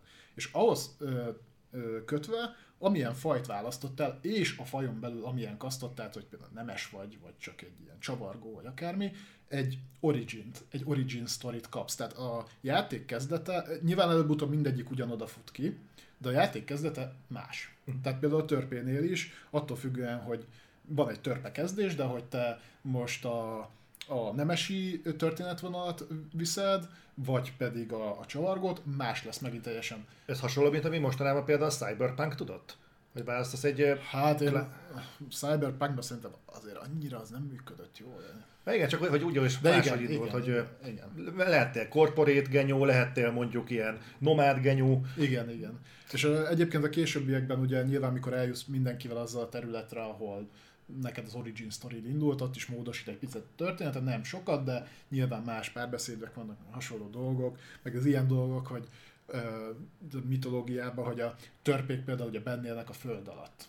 De hogy ők annyira uh, ahhoz szoktak hozzá, hogy nem mennek ki a, a felszínre, mert félnek, hogy fölesnek az égbe mert hogy nincs fölöttük, ugye az van nekik megszokva, hogy egész életük során ugye egy barlangban vannak. Mm. És félnek, hogyha kisétálnak, akkor ők fölesnek az égbe. Tehát ilyen, ilyen dolgok vannak, és például ezért ki is taszítják maguk közül azokat a kereskedőket például, akik törpe kereskedők, és kint a ö, mondjuk kereskednek az emberekkel, vagy az elfekkel. Ez kurva jó. Ja. Vagy, a, az elfeknek a háttér története, hogy itt gyakorlatilag úgymond most már egy ilyen rabszolga népként mm. működnek. Emellett szerintem egyszerűsödött annyira a játékmenet, hogy az is hozzátett. Tudom, ebbe bele lehet kötni, mert ugye a Dragon Age Origins elkészült konzolokra is, tehát emiatt kellett annyit módosítani a harcrendszeren, hogy kontrollerrel is meg lehessen oldani. Szerintem jól sikerült, nem volt idegesítő, sok esettel ellentétben, itt szerintem egészen jól implementálták. PC-n egyébként más, hogy néz ki egy kicsit, tehát sokkal több opciód van, jobban testre szabható, de szerintem a konzolos irányítás is elég jól sikerült. Úgyhogy nálam, ha, ha BioWare, akkor ez az egyik címük, ami, ami így megmaradt, és amivel egyébként a mai napig szívesen játszom, illetve a kiegészítője az Awakenings, azt hiszem, hogy Awakenings néven futott, az is nagyon jó lett, a második része nagyon mellé fogtak. Hozzáteszem, én azt is szerettem, de láttam, hogy miért utálták az emberek. Az Inquisition meg megint csak meg, megosztóra sikeredett, én ott ezt a bázismenedzselést, az kurvára utáltam, hogy ott a várba kellett állandóan mindent menni ide-oda fejleszgetni, meg nem szerettem. Az, az eredetit, a saját maga kis butaságaival, de azokkal a karakterekkel, azzal a háttértörténettel, én, én azt, azt nagyon csíptem az, azzal csak egy darabig játszottam, arra emlékszem. Nekem megdöglek, hogy nem az Inquisition-t mondtad, mert valahogy bennem így kívülállóként, abszolút kibicként nálam vagy az csapódott le, mintha az Inquisition-t hordozná mindenki pajzson a Dragon és témában. Mert az volt, ami még úgy nagyjából sikerült. Ja, Meg nyilván, nyilván léptéket tekinted az Inquisition egy nagyobb játékot. Egyébként állítom, nekem több órám van az Inquisition-ben, mint az Origins-be, ettől függetlenül nem szerettem jobban. Ez az én saját hülyeségem, hogy akkor csináljunk be mennem meg mindent, és az Inquisition-ben azért nagyon sok mindent lehetett csinálni, ami nem tette ettől függetlenül jobbá a játékot, mert nagyon sok minden szerintem csak kivett az élményből, de ez, ez egy másik kérdés. Csinálj jobban. Ja, jó. Oké. Okay. Uh, jó, 12. Szerintem ez nem fognak ki, kifejtést igényelni, hogy miért került ide, az annál inkább, hogy miért pont ez az epizód. 12. nálam ezen a listán az Uncharted második része. Öm, Among, Among Thieves volt. Azt az, az Among Thieves, ah? Na most abban konszenzuson voltunk, hogy nem tudom, átszerepel az Uncharted listán? Jó, oké, nem mondta sem. Már, már nem. Ja, már nem. Jó, mindegy, akkor elmondhatjuk. E, őt váltotta le egyébként a Tales of Arise. Most nem azért, mert nem szeretem az Uncharted-ot. Csak amár megnéztem az Oli listáján, rajta van, akkor el. Azért, de egyébként, szint talán nem. Egyébként érdekes volt, hogy az, erről beszéltünk, hogy, hogy miért. Ezt adjam Zolit, hogy kifejtse, de hogy nálam is az uncharted a második része volt, itt nem a negyedik. Igen, dacára annak, hogy sokan az Uncharted-et ezt egy ilyen, ilyen vitathatatlan álló csillagának tartják a sony a, a, nem tudom, a, a felhozatalában, vagy a videójáték arzenáljában. Hát azért ez nagyon nem volt egy egyenletes minőségű sorozat. Tehát az első, az első rész az ugye az volt, amivel a Naughty Dog kilépett a, az eddigi, uh, hogy mondjam, kaptafából, Igen. és uh, hatalmas lépés volt, de azért voltak hibái, tehát azt most újra játszottam egy éve az első részt, és hát azért vannak olyan részek, amin úgy, hú, tehát az a, az a maga idejében sem volt valami nagy dolog.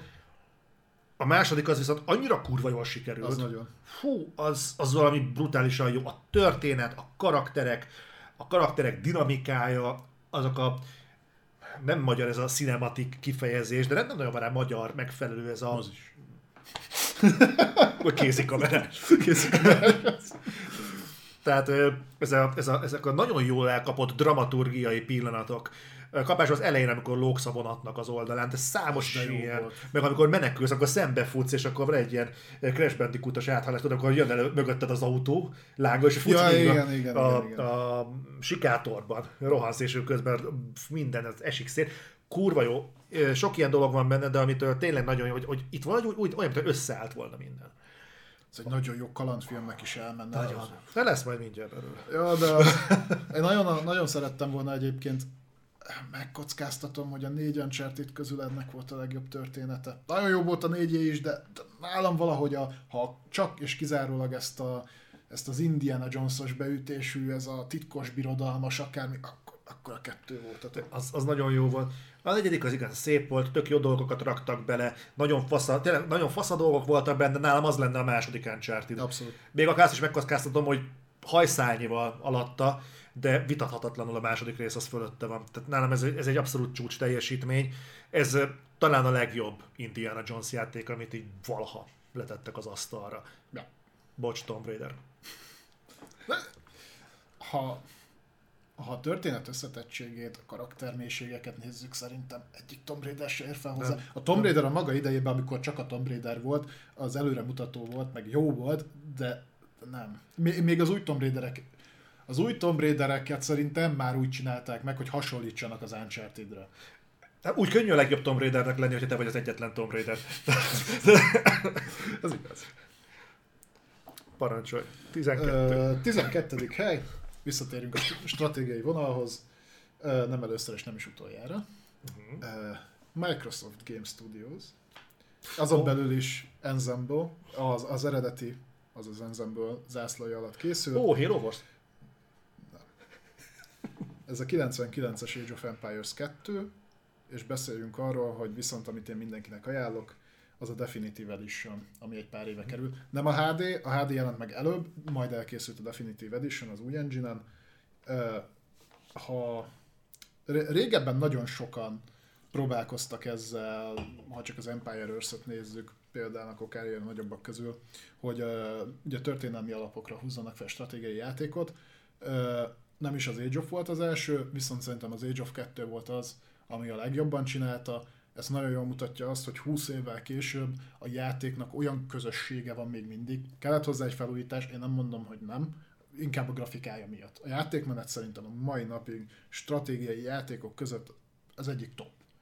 Ennek még kompetitív szénája is van, tehát hogy játszák e-sport szinten. Úgyhogy egy 20 éves játékról beszélünk. Uh, nyilván uh, ugye már az Age of 1 is jól sikerült, az Age of 2 olyan dolgokba lépett előre, ami például az, hogy jobban elkülönítette az adott országokat. Itt ugye már országokról beszélünk.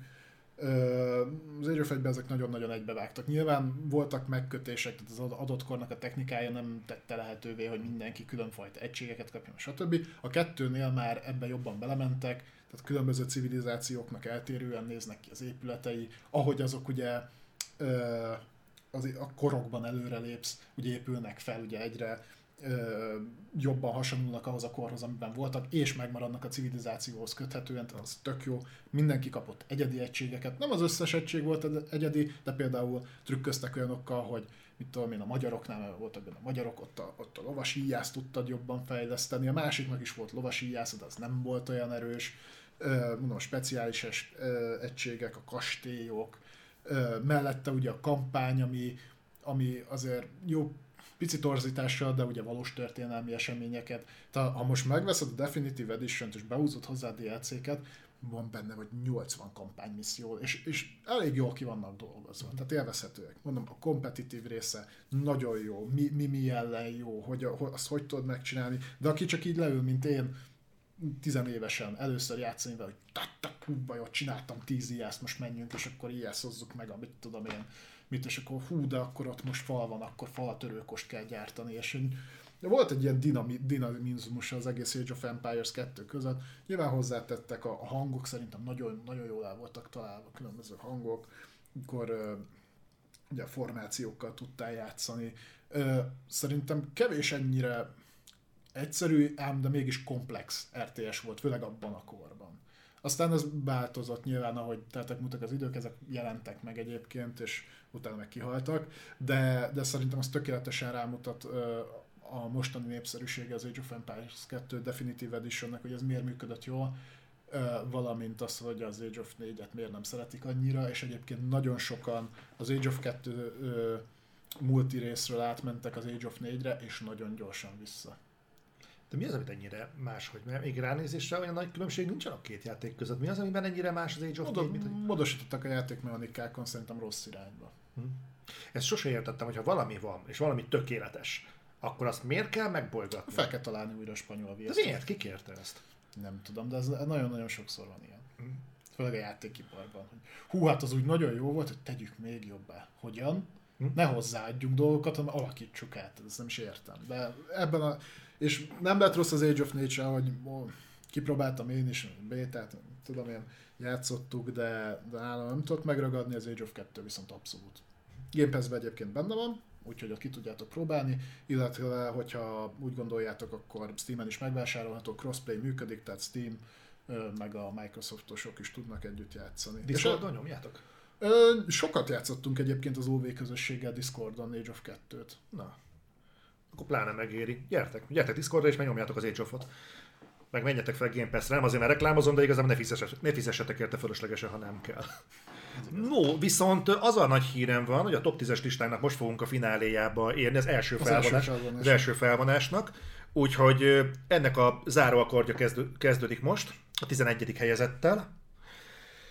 Ez nálam nem más, mint a, az egyik kedvenc sorozatomnak a csúcs teljesítménye, hogy, hogy nem, ez is második rész. Ez a Mass Effect 2.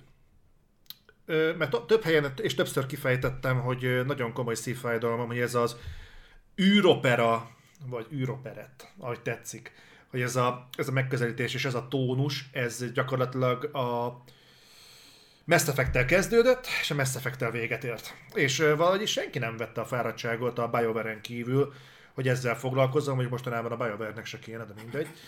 De, de az biztos, hogy amit a Mass Effect 1 elkezdett, azt a kettő volt, ami szerintem csúcsra járatta.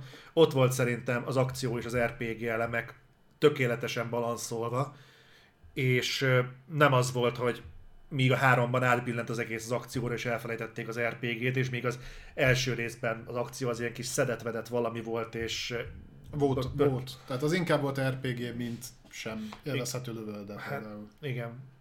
És mi emlékszünk a második résznek arra, arra brutális cliffhangerére a végén.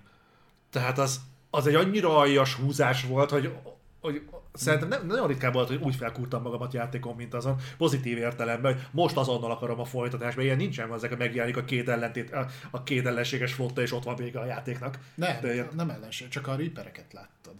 Hát de vele szemben ott álltak a sepördék. Nem, nem, nem. A mélyűrbe tekintettél ki, és azt láttad, hogy így a, a semmiből előjönnek a Reaperek. Úgy ért véget, nem volt akkor még ott ott flotta. Nekem úgy rémlik, hogy ott volt már a Én flotta nem- velük nem szemben. így Majd megnézzük de a végét. megnézzük.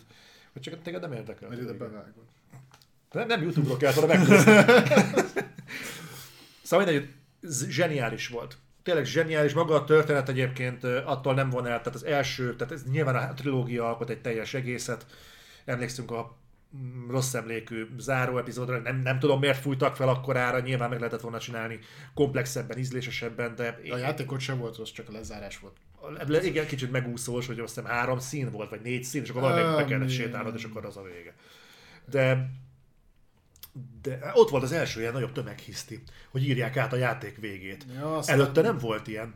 Csak és kibővítették. Aztán igen, írtak valami lezárást hozzá, de azt meg tudom érteni, hogy ott is így néztek, hogy mi a fasz van. Jó, a nagyon development hell volt a ö, harmadik résznél. Ebbe bele lehetne menni egyébként, hogy ezek van egy komplett történeted, ott van a játékmenet, ráadásul a második rész mindenki imádta, hogy tud development hellbe menni a harmadik rész. De majd ezt megbeszéljük alkalmasat, hogyha arra eh, fogunk még Mass Effectről beszélni, én úgy gondolom. Ja, De, de, mert én nagyon szerettem az Andromeda. de Mass Effect 2 abszolút szerintem a szériának a csúcs teljesítménye, és tudja, hogy ott voltak a Shepardek flottái. Abszolút. Abszolút nem. De Nem, nem. kijöttek a mélyűrbe a Reaperek, de ott volt a Shepardek flottája. Miért flottája? De ott volt. Elfoglalod a kollektorbázist, és vagy felrobbantod, vagy elfoglalod, tök mindegy. Teljesen és ezek- utána a- az megy, az az ending credit, hogy ott a Shepard megy végig az űrhajó, mindenki ott motoszkál, és akkor így kitekintesz az ablakon, Tudod és ott a picsába ott vannak a A Reaperek. 11. eh, helyezetted után kimegyünk úgyis, és akkor megnézem neked a Jó. az outro videót. Jó, Jó, rendben. Jó. És akkor a, tudsz korrigálni a következővel. Jó. Na, de akkor zárjuk is az első részét a top 20-as listánknak. Egy, szerintem nem. Még, még én elmondom a 11. helyezettemet. Na ez lesz az a cím, ami miatt szerintem nem fogtok engem szeretni, mert egy sorozat második részéről van szó, Uh-huh. viszont nem azt mondom, hogy közutálatnak örvend, de a sorozat rajongói között, ha az összes részt ide vesszük, magasan mindenkinél ez az utolsó. Általánosságban ez a legrosszabb. Nekem meg a kedvencem. Ez nem más, mint a Dark Souls 2. Uh, A Dark Souls 2 olyan szinten érdekes, hogy ez az egyetlen olyan Souls játék, ahol nem mi az, aki volt a direktor, a rendező. Marha egyszerű oka volt ennek, el volt foglalva a Bloodborne-nal. Uh-huh. Ha jól tudom, supervisory szerepben volt. Nyilván az Két direktora volt egyébként, az első elkezdett egy irányvonalat, amiről majd beszélek, és aztán a második ezt visszavágta. Egyik sem az, aki volt egyébként. Ugye nyilván picit beszélnem kell arról nagyon röviden, hogy hogyan is épült fel a Soul széria, és hogy mi, szerintem miért ez, hogy került ki ez a játék, és miért lett nekem nagyon kedves. Ugye annó a Sony megrendelte, vagy megrendelte a egy, egy Dark Fantasy RPG-t megrendelt a From Software-től, amivel az Oblivionra akartak reflektálni, ami akkoriban azt hiszem egy fél évig, évig Microsoft, tehát Xbox exkluzív uh-huh. volt. Volt ilyen tapasztalata a From Software-nek a Kingsfield szériával, ami a nagy Dark Souls-osokat, várott a Kingsfield, a kutya nem játszott a Kingsfield-el, főleg mert a jó pár rész egyébként nem is jelent meg nyugaton, csak Japánban, ez ilyen belső nézetes ö, mentél az alagútban, és akkor ott így tudtál reszelni. RPG volt, a maga módján kellemes volt, de nagyon én azzal lehet, hogy játszottam? Kis, nem hiszem. Akkor. PlayStation 1-re jelent meg. Uh-huh. Majd uh, volt egyébként ennek folytatása, a Shadow Tower széria, az PlayStation 2 Na mindegy, tehát volt tapasztalatuk, elkezdték fejleszteni, akkor pont a Miyazakihoz került ez a, ez, a, ez a dolog. Tudni kell róla, hogy folyamatosan hazudtak a sony hogy hogy néz ki a játék, mert már akkor is az brutál nehézség. Sőt, egy időben egyébként úgy nézett ki, hogy ha egyszer meghalsz, bukod az állásodat. De itt tartott az egész. Mindegy, az a lényeg, hogy eljutottak oda, hogy megjelent Japánban a játék, és kurva nagyot bukott, és akkor a Sony azt mondta, hogy akkor innentől a kiadói szerepet azt mi azt így nem tehát nem adjuk ki Európában, és egyébként így elengedjük a kezeteket. Ugye most már tudjuk, hogy azt hiszem a Bandai, Bandai adja ki ugye a Souls-okat, ők kiadták Európában, nagyon nagy siker lett a Demon Souls. Következő Dark Souls már multiplatform megjelenés volt, kivétel innen a Bloodborne, ami külön deal volt a sony. Ezért jelent meg egyébként a Demon Souls csak PS5-re, mert a jogok, a Demon Souls-nak az alapjogai az a sony van, ahogy a bloodborne is. A Dark Souls szériának viszont a jogai nem tehát az ott a kiadó Bandai. Megjelent a Dark Souls, hatalmas siker, nyilván rögtön berendelték a folytatást, illetve közben ugye a Sony ledílálta, hogy akkor Bloodborne-t is fejlesztenek nekik. Úgyhogy a B csapat úgymond dolgozott a, a Dark Souls 2-n, ami egyébként egy iszonyatosan ambiciózus projektnek, egy nyílt világ. Gyakorlatilag annak indult a Dark Souls 2, ami most, ez az ami most az Elden Ring lesz. Aha. Tehát hatalmas nyílt világ, egy olyan engine raktak össze alá az előzetes, ha, ha az első bejelentéseket megnézed, ott olyan fényárnyék effektek voltak, ami brutál volt. Tehát, hogy ö, saját grafikai engine építettek mellé, nagyon nagy léptékben gondolkodtak, mindenből nagyon-nagyon-nagyon nagyot akartak, ö, csak nem haladt úgy a játék, ahogy tervezték, illetve egy gond volt, hogy enne, ez a, ennek a játéknak meg kellett jelennie Xbox 360-ra, meg PS4 3-ra. Uh-huh. Ami iszonyatosan visszafogta, mert mint tudjuk, a, a végleges játék, ami megjelent, még az sem futott jól, úgyhogy nagyon-nagyon vissza kellett butítani, az eszetteket átvariálni, áthelyezni, visszavágni a teljes nyílt világból nem nyílt világúvá. Viszont, ha megnézitek, a Dark Souls 2 talán a Soul szériában az, ami még így is a legnyitottabb. Tehát van például ez a központi hub, modula, ahonnan akár a 4-5 fele is el tudsz indulni. Tehát a, a többi Dark Souls-ban is jellemzően megvan az, hogy ilyen interaktívan épülnek egymásba ugye a különböző pályák, meg tudod nyitni ezeket a rövidítéseket, meg úgy egyik helyről mész a másikba, tehát hogy így egymásba épülnek. Na itt viszont tényleg egy helyre akár háromféleképpen is el tudtál jutni. Tehát valamilyen szinten megmaradt ez a design. De tökre emlékszem, hogy eljutottam ott egy részig, amikor már nem tudtam, hogy hova kell tovább menni, és kiderült, hogy a központi hubnak a a közepén van egy ilyen iszonyatosan nagy lyuk, egy ilyen kút. Hm? Na oda kell lemenni. De előtte, hogy oda lementek, meghaltál rögtön. De ha bementél a mit tudom én melyik vendorhoz, és vettél egy olyan gyűrűt, ami ezt a fall damage-et ezt lejjebb vette, és levette az összes páncélt, akkor le, le tudtál oda menni. Hm. Tehát ilyen, ilyen, ilyen dolgok. Vagy meg lehetett úgy is oldani, hogy egy másik helyen kiodottál egy NPC-t, aki jó pénzért lerakott neked egy létrát, amit le tudtál mászni. Tehát ilyen, ilyen dolgok voltak. Ö, berakták a Power Stancinget, ami ö, tudtál már előtte is két darab fegyvert fogni, ö, két különbözőt, vagy ugyanolyat, de az általában a, az animáció az úgy nézett ki, hogy ütöttél egyikkel, ütöttél másikkal. Na most itt, ha megvolt a megfelelő statod, akkor ö, egy új támadási formát tudtál felvenni. Tehát ha volt ki mondjuk két darab nagyon nagy kardod, akkor már nem így ütöttél vele, hanem különböző plusz Aha. dolgokat vittek bele. Amit nagyon sokan utáltak, hogy ugye a Souls játékokban vannak ezek az úgynevezett iframe-ek, vagy invisibility frame-ek, amikkel a különböző támadásokat tudod elkerülni, tehát ha kigurulsz, akkor ugye átmegy rajtad a... Aha. Na ezt itt egy stat, stathoz kötötték, ami ha nem volt elég nagy, akkor szopó. szopó volt, és ezt így nem volt teljesen egyértelműen kommunikálva, tehát ezt én megértem, de szerintem a sztori átláthatóbb volt, úgyhogy egyébként szerintem egyik Souls játéknak sem túl átlátható a sztoria, ha... Ezek összefonódtak egyébként az első, második, harmadik sztoria?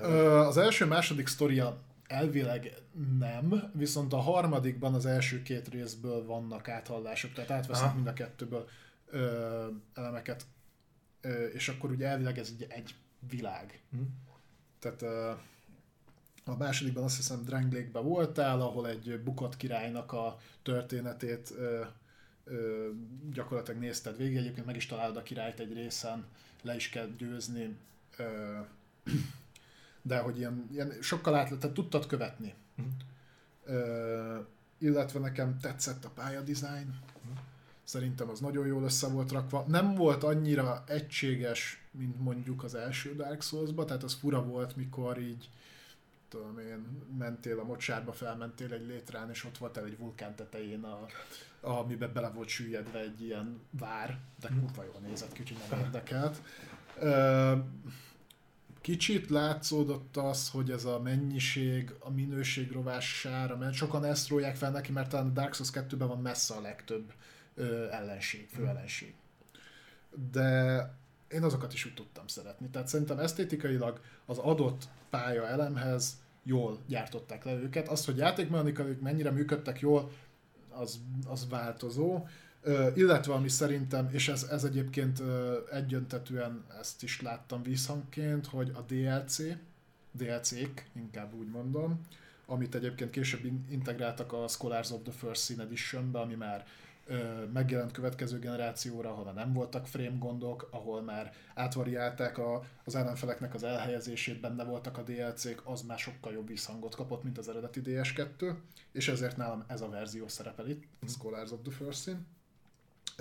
A DLC-knek már nem arra kellett koncentrálnia a csapatnak, hogy hogy valamit ki tudjanak hozni azokból a dolgokból, amik visszamaradtak az open world designból, hanem ezeket be tudták illeszteni szervesen a játékba, uh-huh. és ezért szerintem mind a három DLC jól működött. Jó ellenségekkel, jó pályalemekkel, mind a háromban van egy-egy olyan rész, amit gyűlölök, de semmi másban nem, nem áll egy ilyen gauntlet az egész, hogy végig kell futtat kinyírni 8 millió ellenfelet, és a végén van egy boss. Most hülye mert az egész játék ilyen, de hogy ez, ez konkrétan egy rész, mész, és jönnek az ellenfelek, jönnek, kurva idegesítő, és végén eljutsz, akkor még öld meg a boss is, ha nem, akkor kezdheted előről. Na ez mind a három DLC-ben volt egy-egy ilyen ö, rész, de az opcionális volt, tehát nem volt kötelező. Viszont a többi ö, boss, tehát például Sir Elon, a, aki egy ilyen szamuráj volt, és egy ilyen emlékben kellett legyőznöd, szerintem mai napig az egyik legjobb uh, Dark Souls uh, főellenség. Uh-huh érdekes, ha, ha úgy győzted le, hogy nem tudott megütni, akkor leszúrta magát, tehát hogy elismerte a vereséget, és Igen. nem, aha, de ilyen, ilyen, ilyen dolgokra is odafigyeltek. Uh, úgyhogy nálam ez a top. Na, nagyon-nagyon meg tudom érteni, hogy miért gondolják sokan, hogy bármelyik másik rész jobb lett. Szerettem a Bloodborne, összes Souls játékkal játszottam, tehát most már a Demon souls is a felújítással, most már azt is letudtam. Szerettem a Bloodborne, szerettem a DS3-at, nagyon jó dolgok vannak benne, de nekem így uh, hozzám legközelebb ez áll. Aztán lehet, hogy az is benne van, hogy a Dark Souls 1 a Prepare to Die edition játszottam először, aminek borzalmasan szarportja volt, de olyan rossz, hogy megjelenéskor az eger, egeret nem támogatta. Nem tudta benne fel felbontás lehet, és semmit, a, nem is patchelték, ez a, a modderek hoz, hozták helyre. Mindez PC. DS Fix, igen. De ott van a port, tehát azért a kettőnek már jobb volt a portja, hozzáteszem, PC nem játszottam végig, mert még az alapváltozat volt, viszont utána később Playstation-on a Scholars of the First Szint, azt, azt többször. Tehát szerintem nekem messze abban van a legtöbb órám az összes Souls közül. Úgyhogy ő lenne a 11. helyen. És egyben ez lenne a top 20-as listánk első felének a záróakordja. Úgyhogy a videók nem tudom, hogy fogják majd követni egymást, de hogyha fönn van már, akkor nem menjetek sehova, kattintsatok majd tovább, ha pedig nem, akkor meg hamarosan folytatjuk innen a top 10-zel. Úgyhogy, úgyhogy köszönjük szépen a, a figyelmet, és hamarosan jövünk vissza a, a csúcs teljesítményekkel. Ciao. Ciao, ciao.